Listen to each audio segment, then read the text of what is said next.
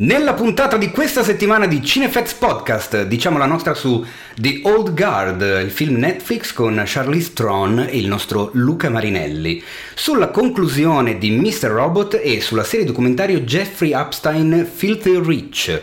Questo è la solita dose di novità, recensioni, approfondimenti e tanto, tantissimo nonsense su cinema e serie tv, serviti con amorevole passione e senza spoiler dalla redazione di cinefx.it. Qui parla Teo Yusufian, il direttore editoriale di cinefx.it, in studio con due agguerritissimi colleghi. È accanto a me il redattore più compito e più delicato, colui che abbina i vinili ai primi e i libri ai secondi, colui che non è cinefilo così, ma è cinefilo così, con gli occhiali di Sergio Leone e la barba di Sergio Leone, il totalizzante Enrico Tribuzio. ma poi mi, mi paragonate sempre a gente morta, ma perché? Infatti due domande, scusa.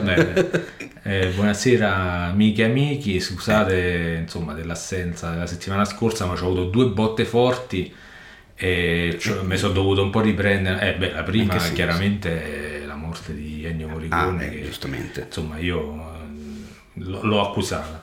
L'ho accusata. Sapere che non sentiremo più roba nuova di Ennio Morricone a me mi ha abbastanza devastato.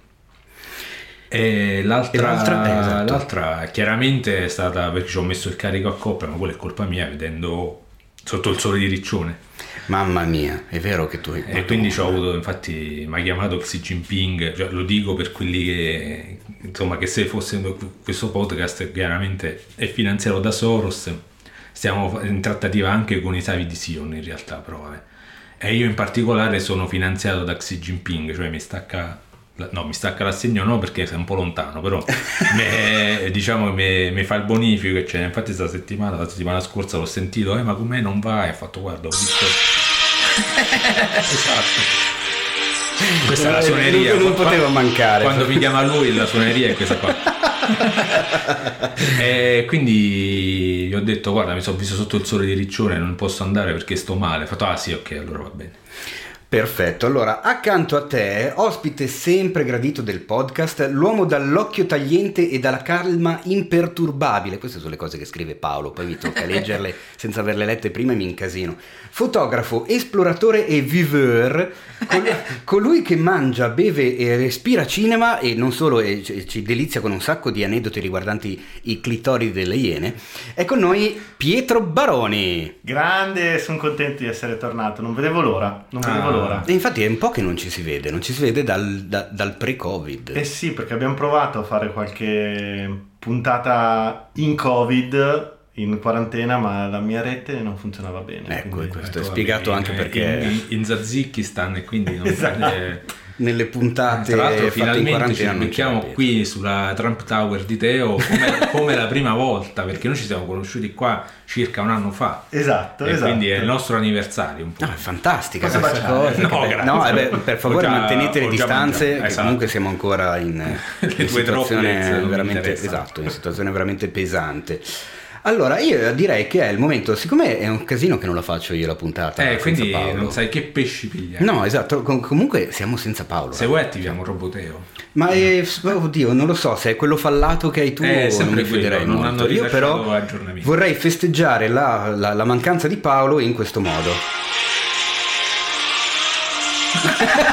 mandando ancora a ripetizione l'inno nazionale sotto tutta la puntata esattamente allora ragazzi, prima di iniziare direi che è il momento di parlare del nostro sponsor, ovvero Infinity, il servizio streaming perfetto per i cinefili con un catalogo di migliaia di film e serie TV disponibili sempre su tutti i device.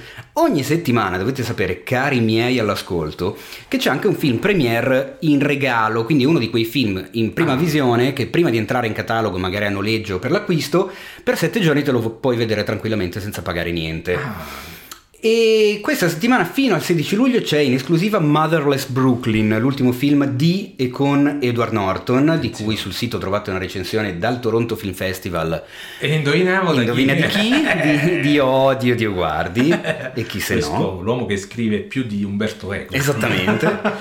e dal 17 luglio invece arriva sempre in esclusiva su Infinity Richard Jewell, l'ultimo film di Clint Eastwood tratto dalla ah. storia vera dell'uomo che sventò un attentato alle Olimpiadi di Atlanta 96 salvo poi venire accusato di far parte del colpo e passando quindi da eroe a infamone. Attenzione, Eh sì. questo me lo so perso. Bello, Eh, bello, io l'ho visto. Ah, vedi? Non è male. Invece ne approfitterò, approfitto della, della premiere di Infinity, me lo vedo, non l'ho visto. Sul sito è stato recensito da Domenico Palesse, mio- Mhm. uno dei miei redattori stanziato a, a Roma, che gli è piaciuto.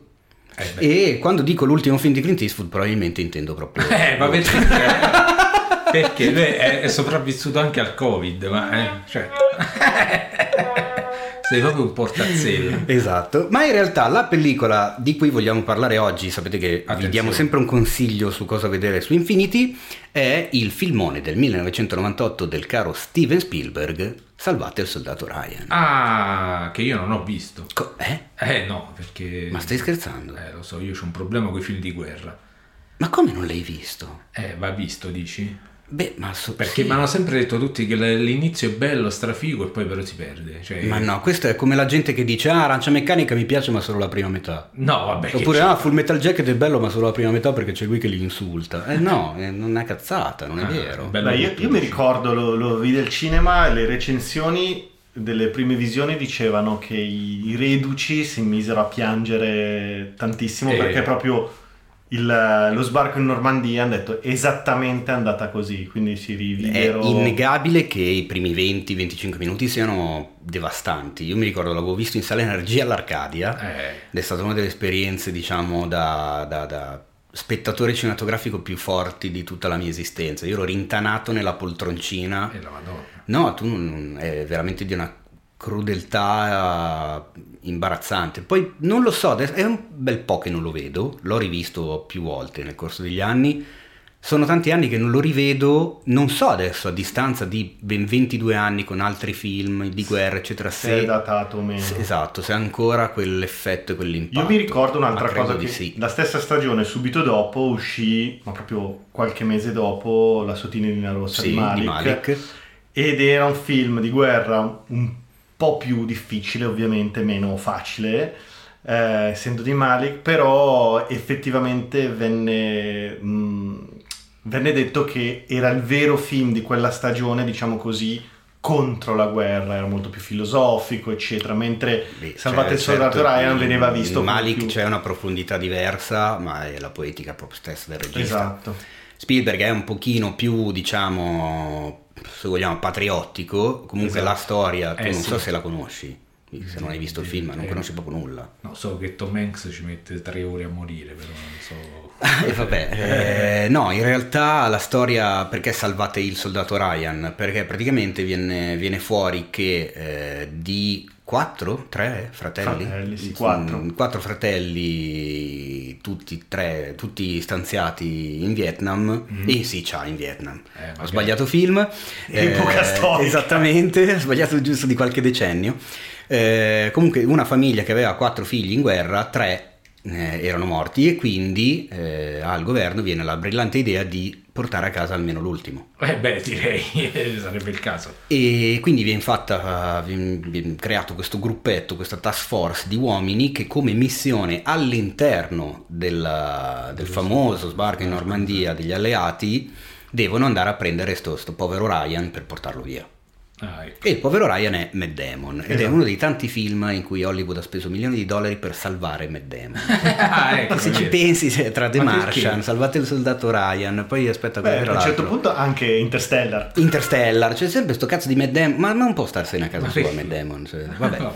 No, eh, adesso al di là delle battute, eh, io me lo ricordo come un film eccezionale. Poi, comunque, gran bel cast. Mi ricordo anche volti all'epoca giovani, mezzi sconosciuti come Giovanni, come Barry Pepper, come Vin Diesel. Eh, che, eh sì, Sì, sì, sì. cioè Vin. Diesel che fa il soldato caparzo Eh, eh, nel film. Poi, ovviamente, Tom Hanks, c'è Tom Sizemore. Stavi dicendo Giovanni Ribisi perché è vero, anch'io lo confondo. Eh, Barry Pepper e Giovanni Ribisi ogni tanto me li confondo anch'io. Anch'io.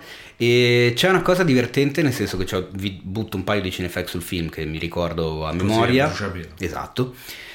Che eh, prima delle riprese è stato fatto fare un bootcamp militare a tutta la troupe, quindi dove hanno dovuto farsi abbastanza al mazzo, ma non a Matt Damon. E tutti gli attori sapevano che Matt Damon non lo stava facendo. In questo modo sul set era comunque lontano dal gruppo, non era, Ah, ok. era un'idea di Spielberg questa. Sì. Uno per, fa- per creare un po' gruppo, cameratismo tra gli attori che Sì. poi dovevano fare il gruppo.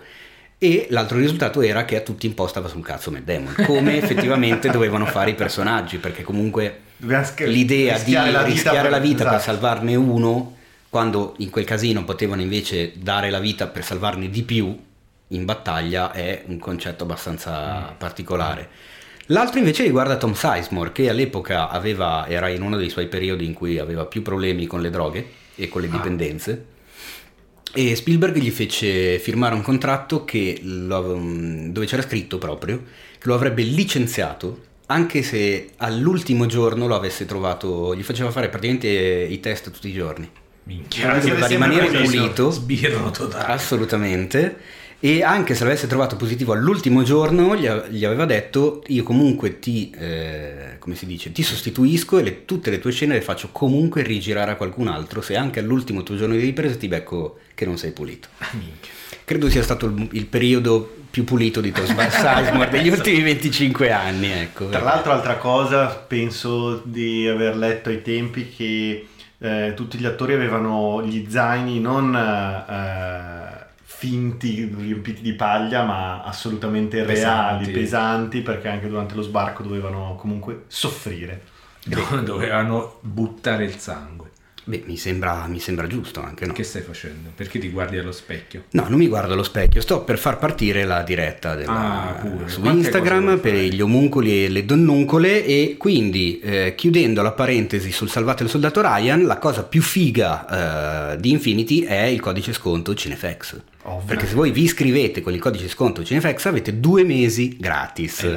E quindi vi potete vedere Salvate il soldato Ryan e tutti i film che ci sono a catalogo, che sono Io veramente mi, parecchi. mi vedrei per due mesi il so- salvare il soldato Ryan. Ah, cioè due mesi di due fila mesi solo. di fila solo tutti i giorni. Così, per rimediare il fatto che ancora non l'ho visto. Ecco, ma, ma io questa cosa veramente mi ha sconvolto. Cioè, tu non hai visto Io non ho visto un sacco, un sacco di classici che però ta- tacerò per sempre, non vi dirò mai.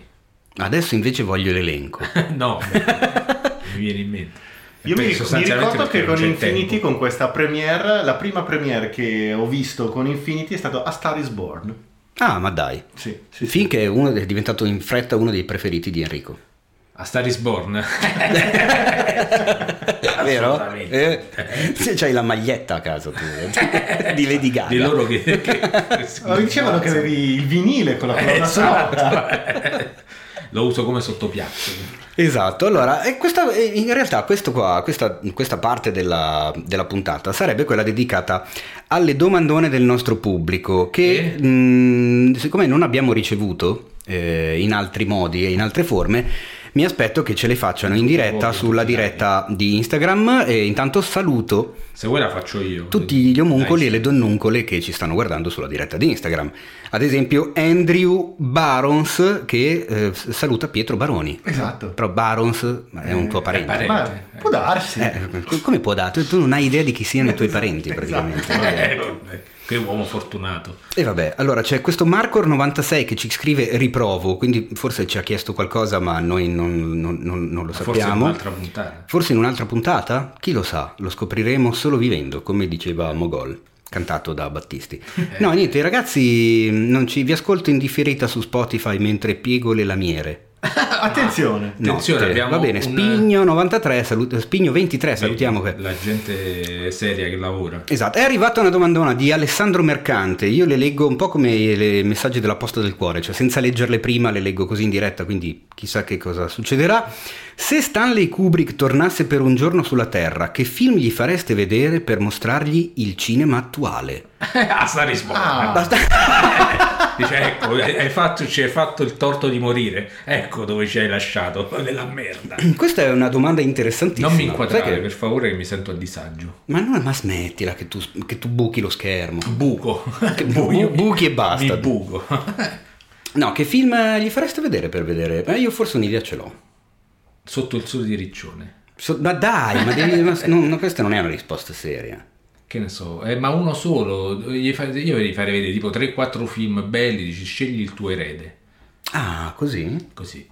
E quali, quali film... Eh, ci sto pensando. Sicuramente, che ne so, di, di- gente giovane chiaramente che ha tutta la carriera davanti, che ne so, Eggers, eh, Ari Aster, questa gente qua. Mm, no, io avevo pensato più a... Mi sono venuti in mente tre film al volo da, mm. per dire visto che comunque lui è scomparso nel 99 mm-hmm. e dal 99 in poi lui film non li ha visti, quindi direi che i boh, tre film che secondo me rappresentano alla grandissima questi ultimi vent'anni di cinema, a mio modesto parere, sono Mulholland Drive, ah Holy Motors e Il Petroliere.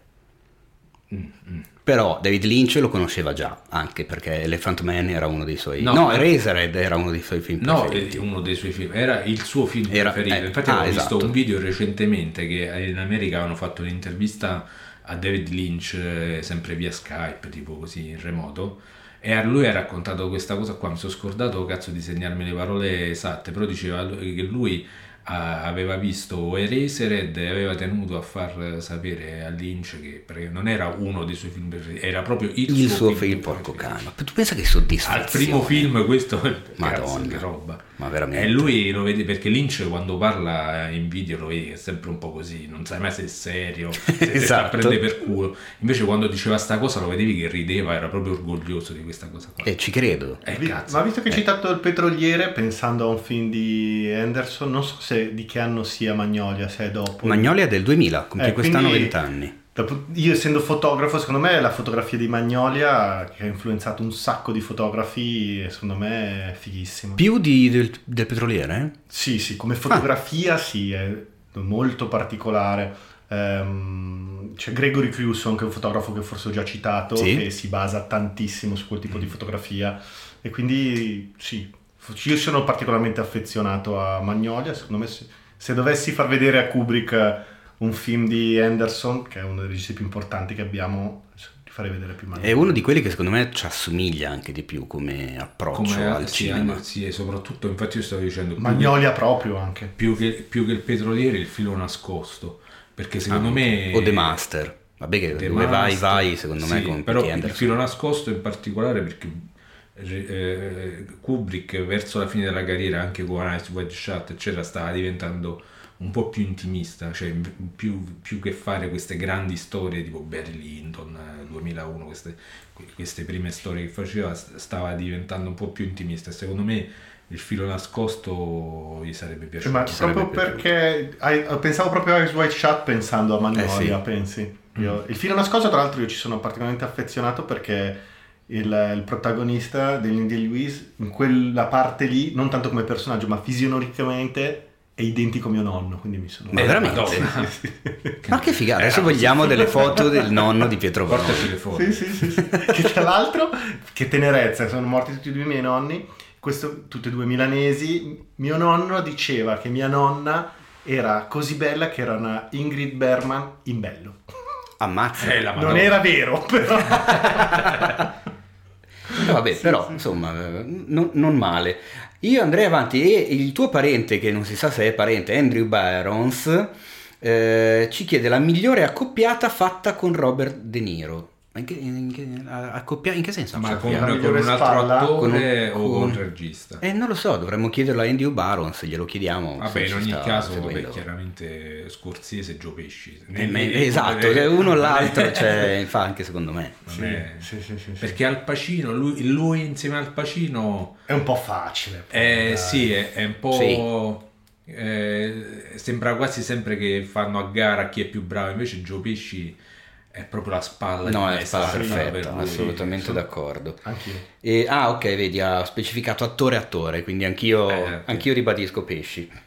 Mentre invece Marcor96 ci chiede in quale commedia uscita dopo la sua morte avreste voluto vedere John Belushi?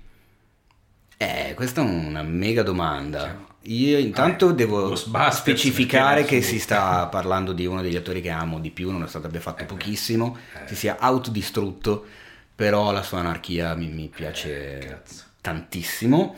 E direi Ghostbusters, eh, anche sì. perché era scritto per era lui, scritto per quindi, sì, nonostante Bill Murray sia un altro degli attori che amo con tutto me stesso, quindi però secondo me non ci sarebbe stato, ci sarebbe fosse stato John. To- totalmente diverso. Cioè un Venkman fatto da John Belushi... Sarebbe stato clamoroso. Non voglio neanche tanto pensarci più di tanto perché ho paura di mettermi a piangere. Dal, dal... Chissà. Però Sono- dai, ti fa- ti- ti- riprenditi pensando che ci abbiamo giocato. Proviamo a pensare, ma quale film potrebbe essere stato migliorato? Un- una commedia mh, brillante che non ha funzionato tanto migliorativa con, con Belushi?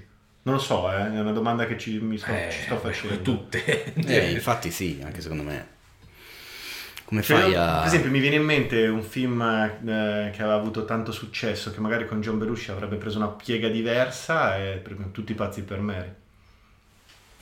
Oddio, Non lo so. non lo so. È strano, anche- non me lo riesco a immaginare. Mm, Eh, ma proprio perché è così strutturato che era quella, quella voglia di volgarità che poi è stata un po' sdoganata, perché Tutti i pazzi per Mary è stato un film che ha portato un certo tipo di comicità volgare che prima non c'era. mm. Con John Belushi chissà cosa sarebbe venuto fuori. Non lo so, eh, cioè la butto lì. Ma Boh, sì, Non lo potrebbe so. anche essere. eh, no, è talmente strano che non me lo riesco a immaginare. No, infatti, esatto. Lo- le- mi sembra tro- troppo fuori dalle, dalle Dalle sue sue. corde, Mm. dal, da- da- dal suo modo. Anche perché che cosa gli facevi fare? La parte di Ben Stiller, la parte di Matt Dillon? Eh, perché poi lui negli anni Sì, 90... io pensavo più a Matt eh, Dillon Ah, eh, ok. in realtà. Eh. Eh, allora già Eh, sì, allora eh, già ci vedi di più. più Sì, a sì, sì. Ci potrebbe anche stare, in effetti. O anche banalmente andando avanti di un po' di anni, che credo che sia tipo il 2000, se non vado errato, ti presento i miei, Sì, però a fare il padre. Fa il padre. assolutamente. A fare il padre, al posto di De Niro metterci un John Belushi. Sì, sarebbe stato divertente. Secondo me avrebbe spaccato. Chiaramente altro tipo di personaggio, Sì. Eh beh, però secondo me poteva funzionare. Potrebbe, un film alla Belushi poteva anche essere il primo Una notte da leoni, magari. Bravo, Beh, sì, anche assolutamente. Eh, Però era- arrivava un po' troppo vecchio. sì. Eh sì. O se inventavano una parte per lui, eh, faceva tipo il padre dello sposo. Oppure Lo sempre sul-. O, o un, un tipo un cameo, lo metti a fare il croupier. Eh, Esatto, tipo. Oppure sempre sull'onda di Te presento i miei, non so, Terapie pallottole, un altro film che poteva...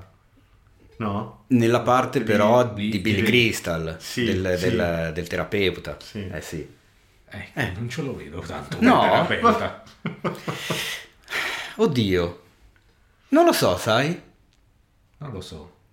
Boh, però è una bella, bella domanda, bravo Ma- Marcor96.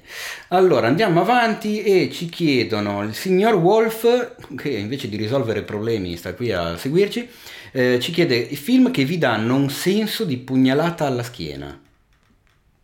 Eh, cioè, Senso di pugnalata alla schiena... Non ho roboteo Cioè, di disponibile, tra- ma in che senso? di, di Eh. tradimento che, che ci- che- che ha tradito le nostre aspettative, non lo so. Non lo so, che... Eh, boh, Magari quello. eh, non lo so, interpretiamolo un po' come ci pare, no? Eh, Sì, che forse ti aspettavi qualcosa di, di particolarmente figo e non è, non è stato poi così. eh, boh, non mi, Non mi viene in mente niente, neanche a me, Beh, esatto.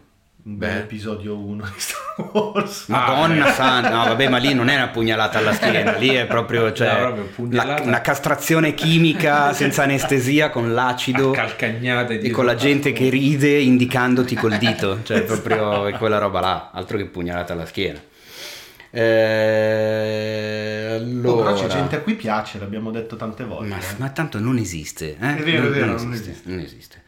Di, di Star Wars esiste quello lì, eh, che poi che voi che ascoltate Quello il podcast non potete vedere. Paolo questa- di questa cosa si incazzerebbe un casino, ma incredibile, Ma- Paolo non Ah, c'è. cazzo, è vero. Allora, eh, Hola7394 ci, ci- ci chiede di, di cosa si parla. Così. Vabbè, la, Ascoltaci. la domandona della settimana proprio. Facciamo un po' come cazzo ci pare. Così. Oggi Allora, Anto Piccio ci fa una domanda che poi mi dà l'occasione di lanciare eh, il momento delle news, e quindi ne Oh. approfitteremo dopo. Intanto quindi saluto gli omuncoli e le donnuncole di Instagram e la puntata sarà disponibile nei prossimi giorni. E grazie per averci seguito e, mm, e vi voglio un sacco di bene, quindi basta anche perché non Che è che posso falso, sei condurre, moderare, registrare, guardare la diretta. Eh, Multitasking, posso fare tutto, abbiamo tutto io, eh. Mi sono svegliato alle 7 di multitasking. mattina, alle 7 Sette meno un quarto. un quarto, sta- la bambina ha vomitato. Le Eh. scarpe. Ciao a Corrado Guzzanti che sicuramente ci È il nostro fan, eh, Esatto. E allora la domanda è secondo voi il prossimo film di Nolan rispetterà le aspettative? Ma non lo so, io di solito non ho aspettative sui film di Nolan, me li vado a vedere e basta, senza aspettative. E infatti secondo me faccio bene così, perché sennò il più delle volte sarebbero state tradite. No, io devo dire che... Ah, Attenzione. Io dico invece che secondo me rispetterà le aspettative perché ogni volta ha fatto un bel film. Sì, no, mica Quindi... non fa brutti film Nolan, assolutamente. Esatto. No, vabbè, sai, ci sono registi che possono sbagliare. Lui Però è il classico sbagliato. regista che quando deve uscire il film, eh, capito, la pubblicità ti crea un sacco di aspettativa, ti pompa il film a bestia, poi va là e dici vabbè, Sì, sì, sì. sì, è no. bello, però con calma. Vabbè, ma quello lo fanno, cioè tu- tutte le campagne marketing ti pompano il film a bestia. È nella loro natura. Sì, ma con lui, cioè, non lo so, è una cosa diversa perché è proprio, capito, è proprio un pompaggio di quello massiccio. Io mi ricordo ancora la, la campagna marketing che è passata alla storia de- del Cavaliere Oscuro, che era una- totalmente nuova, che c'era sti, sti video virali che l'hanno spalmati durante tutto l'anno. C'era sto sito che ogni tanto buttava fuori dei video promozionali virali che non si capiva quello che doveva succedere. Ah sì? Sai Sì, che non sì, me la ricordo mica No, questa cosa? anch'io. Eh sì, no, mi è rimasta impressa perché proprio ti... cioè, ci hanno bombardato con quel film là. Effettivamente era un bel film, ma non era il capolavoro, insomma, che ci volevano dire. Propinare. Esatto. Beh, no, a me è piaciuto però. No. Oscuro. Sì. Sì, non sono di quelli, probabilmente anche per una questione di anagrafica, di età.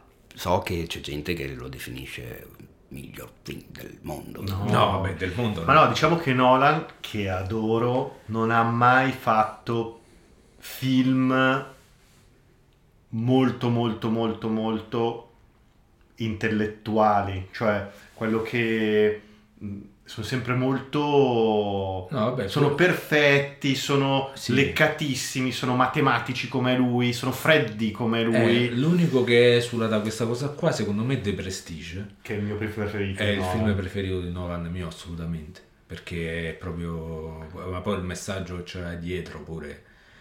Eh, vabbè, che non sveliamo perché Eh no, perché mi raccomando. fare Siamo spoiler free. Mi raccomando. spoiler grosso, però no, assolutamente De Prestigio, fatevi un favorissimo. Vedetelo, poi c'è, cazzo, c'è David Bowie che fa Tesla. Ecco, che- che- cioè, perché David Bowie sei morto? Perché non torni in vita? Vieci a fare un altro Tesla. Vabbè, che tra l'altro ascolta, si vabbè, non, so- non- non solo per fare Tesla. Eh sì, visto. esattamente. Un po' tutto, ma lì era proprio, era lui, cazzo. Cioè, se- secondo me Tesla era lui. Sì, sì. Ah. Esatto.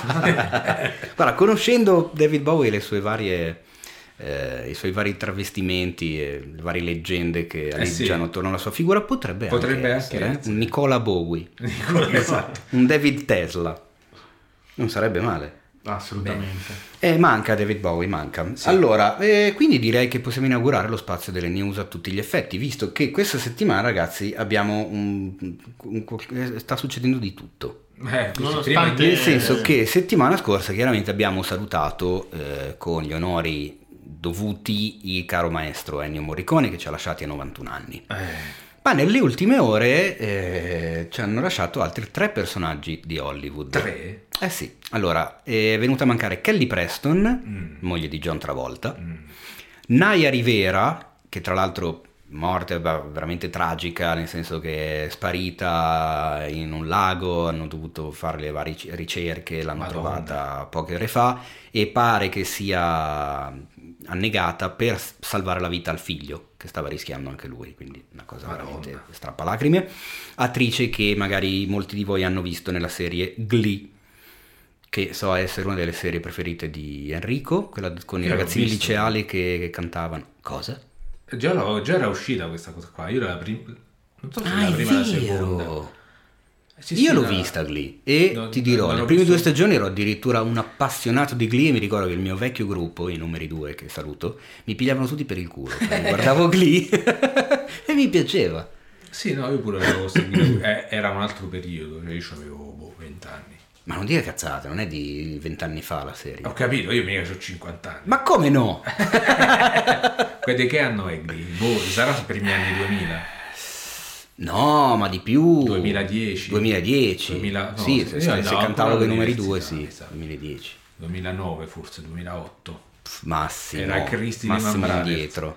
Ecco Pietro che ci sta aiutando. Esatto, e oltre a Nani di Rivera è delle ultime ore anche la scomparsa di Grant Imahara, mm, uno dei ragazzi dei Mythbusters, che Ah, sicuramente è vero. conoscete, ragazzo di origini asiatiche. 2009 lì. Eh, vedi? 2009, vedi. Eh beh, eh, 2009, dieci anni fa io avevo 23 anni. 23 anni. Mm. Ah, quindi adesso ne hai 41. no, no, non sai fare i calcoli, cazzo. E no, mi ha fatto un po' strano questa settimana perché tutti, cioè eh, allora, già sarebbe da fare una di quelle riflessioni stupide e magari anche un po' banalotte, però mi ha fatto strano vedere come la, la- la reazione del pubblico alle, alle morti eccellenti, alle morti celebri, Sì. che è sempre fortissima, è sempre ultra partecipata, anche magari nel caso, eh, nel caso di Morricone ovviamente perché era una personalità nota Vabbè, e eh, notissima in tutto il mondo, ma anche quando magari si parla di personalità un, un po' meno chiacchierate, un po' meno note, magari anche finite un pochino nel dimenticatoio. E mi ha fatto effetto perché comunque stiamo vivendo un periodo storico nel quale muore un botto di gente tutti Esatto. i giorni per eh, altre ragioni che ben sappiamo. Eh, Eppure la singola morte di, di- che comunque nella sfiga eh, hai una sorta di privilegio, perché hai il privilegio di avere uno spazio tutto per te, eh, gente che ti ricorda, gente che ti onora, che ti omaggia con il nome, cognome, la, la- tua vita e tutto quanto. E mi ha fatto un po' effetto invece pensare a tutte quelle centinaia di migliaia di persone che negli ultimi tre mesi sono Eh, scomparse sì. che sono talmente tante che non c'è stato il tempo, lo spazio e il modo di, ma neanche magari per i familiari, per le condizioni in No, cui sono avvenute, per ricordarli e come si deve. Insomma. eh, perché purtroppo viviamo in in questa società che ha la cultura della celebrità. Mm. E che quindi qualsiasi cosa che fanno, dicono, la celebrità è, è legge. E quindi così loro hanno i loro spazi e gli altri no. Secondo me più che altro è, è la questione dei social network che hai, tutti hanno lo spazio per dire a tutti oh mi spiace che è morta questa persona. È quello. Probabilmente la- il culto della celebrità c'è sempre stato fino da... Beh quando- sì, cioè, comunque compravi il poster con il tuo cantante preferito. Cioè, adesso sembra di più cioè, probabilmente perché c'è la possibilità attraverso i social network di... è più amplificato, anche la percezione nostra è più amplificata. Esatto. Però a differenza di qualche anno fa, una cosa che invece sto notando al contrario, e vabbè Enrico si è cancellato da Facebook, quindi non lo sa, Eh. e neanche anche tu, no, anche tu ti sei cancellato, anche Pietro un si è cancellato da Lui, Facebook. lui prima di me. Guarda qua, va bene. E io ci sono per lavoro, perché Certo. guarda, Eh, ve lo assicuro che... così. Eh no, tipo una volta al giorno vorrei non entrarci, però devo eh, Eh. star dietro al social e tutto quanto, quindi ok. Ma mi fa anche piacere da un certo punto di vista, dall'altro mica tanto perché vedo peggioramento proprio di settimana in settimana. Però una cosa che sto notando è che non va più di moda cambiare la foto profilo con, quello, con quella della celebrità appena scomparsa, che era una pratica Dici? diffusissima. Non lo sta praticamente facendo quasi più nessuno. Perché ormai siamo tutti celebrità sui social. Forse è anche quello. Siamo noi la celebrità. Esatto, ormai sono diventate qualsiasi persona che va su uno schermo diventa famoso e quindi Beh, questo è quello, è, è- come si dice, eh, elevato all'ennesima potenza quello che disse Andy Esatto. Warhol quando parlava dei 15 minuti di celebrità per ognuno in un prossimo futuro. Non aveva previsto i social network, Eh, no. altrimenti... altro che, Altro che 15 minuti, cioè. No, sono- 15 secondi, ma per veramente per chiunque. Io cioè, conosco delle persone eh, così, conoscenti, non amici, che hanno tipo i profili su Instagram e sotto alla bio c'è scritto personaggio pubblico. Ma che sono dei perfetti sconosciuti? E c'è scritto personaggio pubblico, artista. Beh, a me capita di vedere sia su Facebook che Instagram, ma anche su Twitter, eh, a volte degli off, Mario Rossi official. esatto. che tu dici, ma scusa, l'unofficial quale sarebbe? Chi cazzo sei? Perché dovresti avere l'official? Vabbè. Eh, ormai è così. Oppure la spunta blu. La spunta blu a, boh, a tizio. Perché solo io sono... Ho capito, ma non è che hai bisogno della... Vabbè, comunque queste cose. Sono bazzecole, direi di andare avanti con un'altra questione che riguarda sempre grandi personaggi, ehm, misticismi e celebrità eh, millenarie. Cioè? Vi vedo perduti, Eh, non, è? non sapevo come collegarmi Ah, ecco. alla news Ecco che era successiva. questo rumore di Perché, sugli esatto, il titolo è È stata la mano di Dio. Ah, E La la, notizia. mano di Dios La mano di sappiamo Dios. a che cosa si riferisce. La notizia è El che. Paolo Sorrentino tornerà a Napoli per girare un nuovo film. Che poi, parentesi, in preproduzione lui adesso c'ha già Mob Girl eh, con eh, produttori americani, con Jennifer Lawrence protagonista, che è Ah. un progetto che sinceramente io non vedo l'ora di vedere, Eh sì. anche perché amo Jennifer Lawrence. Amo Paolo Sorrentino, voglio non ci azzeccano Cosa- niente, esatto, insieme, quindi sono curiosissimo. Però è venuta fuori anche la notizia che appunto uno dei prossimi progetti di- del caro Paolone sarà a Napoli e si chiamerà È stata la mano di Dio. Come ben sappiamo è un riferimento enorme a Diego Armando Maradona, che oltre ad essere uno dei nomi che ha fatto quando vinse l'Oscar, esatto.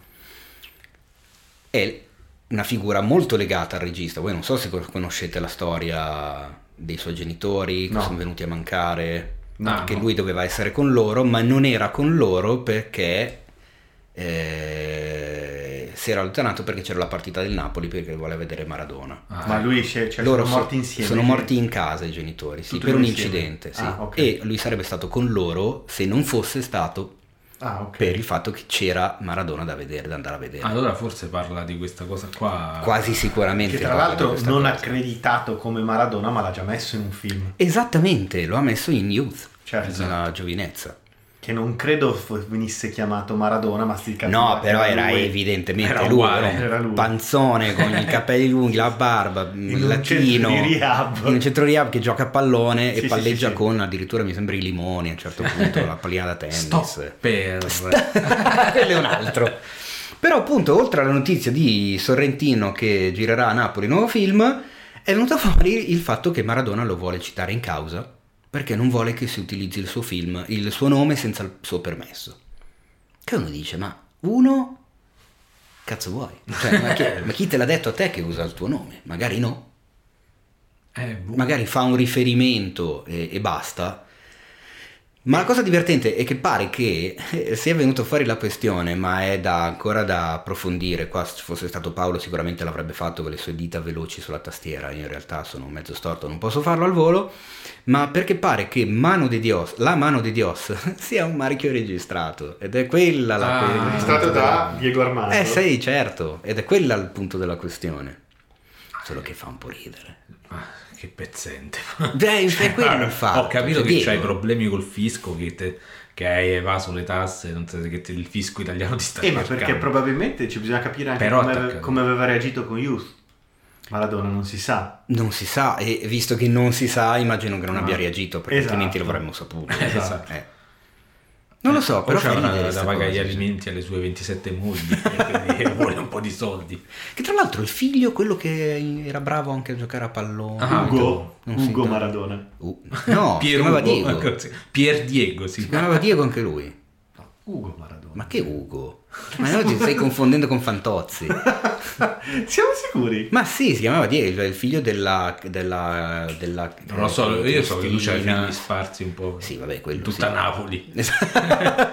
non lo so, mi ha fatto un po' specie questa, questa notizia. Boh, eh, ma eh, sì, in realtà non si capisce se, se c'è se, ma, ma poi in base a che cosa? Ma è quello che... Ah, chi- cioè, non Al si- titolo. Al titolo? Ma è una cazzata.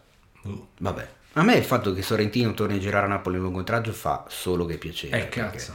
Ma anche solo per la questione dell'indotto, del- della, della figura della città, del fatto che magari un sacco di, e io vi voglio tanto bene, però un sacco di locals di quella zona magari non la meneranno col fatto che dicono che il cinema italiano di quella zona d'Italia parla sempre soltanto di camorra e di malviventi e di criminali come Gomorra eccetera. No, se arriva Sorrentino a raccontare un'altra storia, magari questa volta non vi agitate così tanto. ecco, Eh, cioè, sì. Comunque insomma. controllato era il fratello di Diego. Ah, Ah, frate, no. vedi, ok. Tra l'altro, eh, io, a me piacerebbe vivere a Napoli solo per un motivo, che lì c'è è tutto un giro, c'è proprio il cinema, un tipo di cinema locale proprio che si fa a Napoli e si vede solo nelle sale di Napoli, tipo Bollywood. Eh, che ne so, Napoli, Napoli Hollywood, non so come lo, chia- come lo chiamerei. Napollywood. Napollywood. Hollywood. Eh, che sarebbe veramente interessante da studiare come fenomeno. Solo che eh, cioè, eh, non puoi studiarlo se non vivi là Eh, certo. e, se- e- e- e quindi non capisci perché c'è tutto questo successo là. Forse il fatto di vedere la città su uno schermo, il fatto di sentirsi importanti, visto che Napoli viene sempre citata da tutti quanti ingiustamente come esempio negativo. Solo esattamente. solo Magari vedere certo delle modo. storie un po' edificanti sullo schermo, quindi diciamo tutto boh, non lo so, però sai, a me ho sempre avuto sta cosa, mi, mi piacerebbe studiare quel tipo di cinema là che c'hanno a Napoli. Beh, se tra voi che ci state ascoltando avete degli esempi, dei titoli da mandarci, magari anche soltanto se si possono vedere dei trailer, anche soltanto su YouTube per farci un'idea. sì, ma vederlo Mandateci. così, eh, No, è chiaro sì. che vederli lì sarebbe tutta Eh, capito, questione. capire là, andare a intervistare le persone che, dici, che escono dalla sala e dicono ma perché sei andato a vedere questo film? Eh, Ah, non lo eh. so, cioè proprio fare un lavoro di inchiesta, sarebbe bellissimo. Sarebbe fighissimo. Poi magari becchi il ragazzino che esce dal cinema e gli chiedi ma ti è piaciuto? E lui, ah faccio un cazzo. Alla visage du penis. Vabbè, eh, No, è non un fenomeno comunque di strano. costume assurdo. Vabbè, ma è- lì è proprio tutta una. Come si dice? È, è veramente un mondo parallelo, anche perché Sì, anche nel mondo della musica ci sono realtà Sì, sì. mega conosciute, ma Esatto. solo in quell'area geografica lì. Che se tu passi soltanto i confini, vai ad Avellino, anche non sanno chi cazzo Esatto. sei. In realtà invece lì sei ultra famoso, sei una vera e propria celebrità. Eh sì, tipo ti ricordi all'ottavo nano che c'era quella che cantava Sesso senza amore? Ah, mamma mia. Ha fatto la tournée internazionale a Avellino, Esatto. interregionale. E quel- Cos'era la Faiella, mi sa forse? No, non era, Faiella, era Rosalia Porcaro. Ro- Ah sì, è vero, la. Porcaro. Mamma mia, che stagione televisiva meravigliosa quella lì. Irripetibile. Sì. Vabbè, ma adesso basta, Basta. con la nostalgia.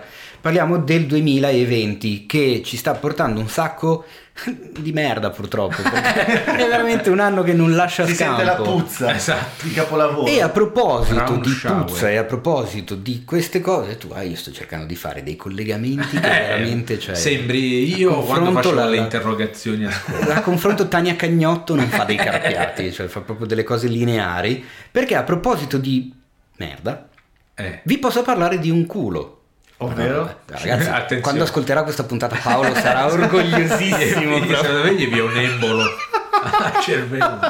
Allora, del culo di Hugh Jackman. Eh, Ah. Che bell'argomento, il bel sederone marmoreo di Hugh Jackman. Perché è Eh, venuta beato fuori una lui. cosa buffa, nel senso che, come ben sapete, Disney la piattaforma streaming eh, di Disney, è già stata agli onori della cronaca per varie censurette, modifichine Ah, sì? che ha portato, ad esempio in Splash una sirena Manhattan ha fatto molto chiacchierare, ne abbiamo parlato anche noi in una puntata del podcast, il fatto che sul finale, quando si vede Daryl Hannah, mezza tutta biotta, che si allontana, Eh. per la versione che c'è su Disney Più le hanno allungato digitalmente i capelli per coprirle il sedere, Bellissimo. che è una cosa che fa ridere. Ma perché?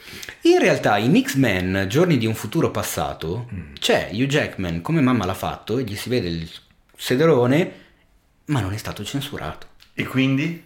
E Eh. quindi non si sa perché. Ma non solo, perché nel film dicono la, la famosa parola fuck più di una volta. E in altri film Disney, presenti su Disney la parola fuck è stata censurata, compresa nel- in Hamilton, il musical, quello Ah. meraviglioso di cui abbiamo parlato settimana scorsa con Nadia. E invece in X-Men, Giorni di un futuro passato, no. Quindi adesso la domanda è, è perché non se ne sono accorti? O è perché in qualche modo Eh, perché- stanno cercando di dire, vabbè, senti, se lo facciamo ci rompono i coglioni. O Esattamente. forse perché era talmente perfetto che diceva un peccato. Ma è quello che Cioè, secondo me, io quando cioè, abbiamo dato la notizia sul sito cercavo delle foto, quando ho visto la foto ho detto, madonna, come fai da- a censurare una roba del genere? Cioè, io da uomo ero lì ammirato da questa cosa che, boh, vabbè. Eh, Beh, vabbè. se pensi che il Re Leone ha fatto gli animali senza genitali. Hai, hai capito? Cioè, nel senso, e questa è la cosa. Vabbè, ma là... eh, Cioè, E meno male che non ci sono le iene, perché Esatto, sennò sarebbe, no. sarebbe Era un stato po' un po', difficile. un po' improbabile. E non, non- non lo so, sta cosa di Hugh Jackman eh, col sedere di fuori è, è buffa. Sì, Cioè, che- tu pensa dove, dove cazzo siamo finiti? Ma perché stiamo parlando? Esattamente, non lo so, perché però, però mi ha fatto ridere questa cosa Eh, eh. Quindi, boh, adesso la curiosità è andare a vedere tutti i film su Disney Più dove potrebbero esserci dei culi e vedere se li hanno digitalmente Così. censurati oppure no. Magari- Perché non si capisce perché, tra l'altro, la cosa eh, divertente è che su Twitter chiaramente è esploso il, il- Eh, il- il caso. dice, il memismo e, e il battutismo. E c'è, c'è uno che mi ha fatto ridere perché, tu, incazzato per finta, ha detto che vuole la.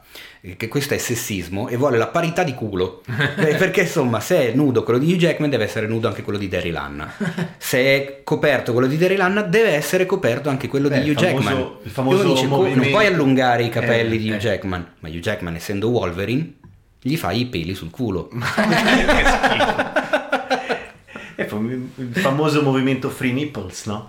Il il pure fa- movimento Free Nipples? Così. Eh, perché, perché agli uomini si possono vedere i capezzoli e alle donne no? Su Instagram o da altre Ah, eh, parti? questa è un'altra, un'altra bella domanda. Che poi anche lì stiamo parlando di un social. Anche io vorrei mandare un piccolo messaggio a Mark Zuckerberg.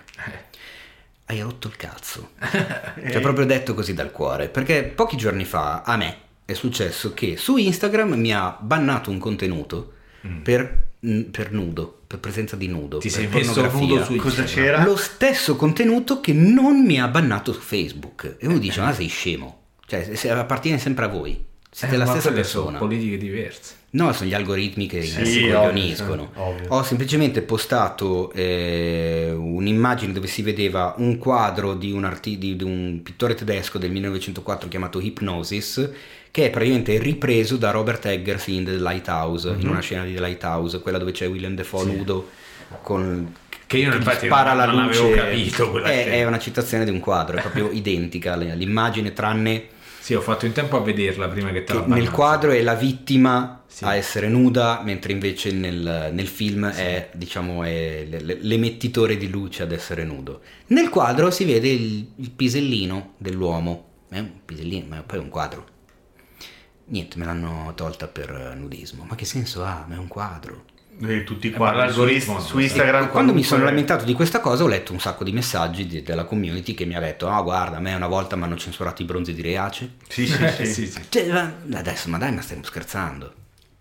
È Eh, ma- buffa sta cosa. Eh, ma si sta arrivando a questo discorso del politically correct esagerato, senza senso, anche guarda solo adesso, so che anche tu sei appassionato, eri un po' appassionato di football americano ai tempi. Adesso avete, avete letto che i Washington Redskins non si chiameranno più Redskins. Ma cosa stai dicendo? No, questa è Sì, sì, nuova. è una notizia di questa Sì, settimana. E come li chiamano? Natives? No, eh, no, no, cambieranno proprio Scusa. nome perché è un- un'offesa ai nativi americani, Redskins, quindi non si chiameranno Sì, è più un Washington. appellativo un po', un po' razzista Redskins, secondo me. Secondo me tutta questa cosa che sta uscendo fuori, io, io mi trovo molto d'accordo su tutte queste Ma allora io movimenti che stanno di base cerco sempre anche di, e non l'ho detto una sola volta, mi sono preso come al solito vari insulti da tante persone, che il termine politically correct etimologicamente ha solo di positivo.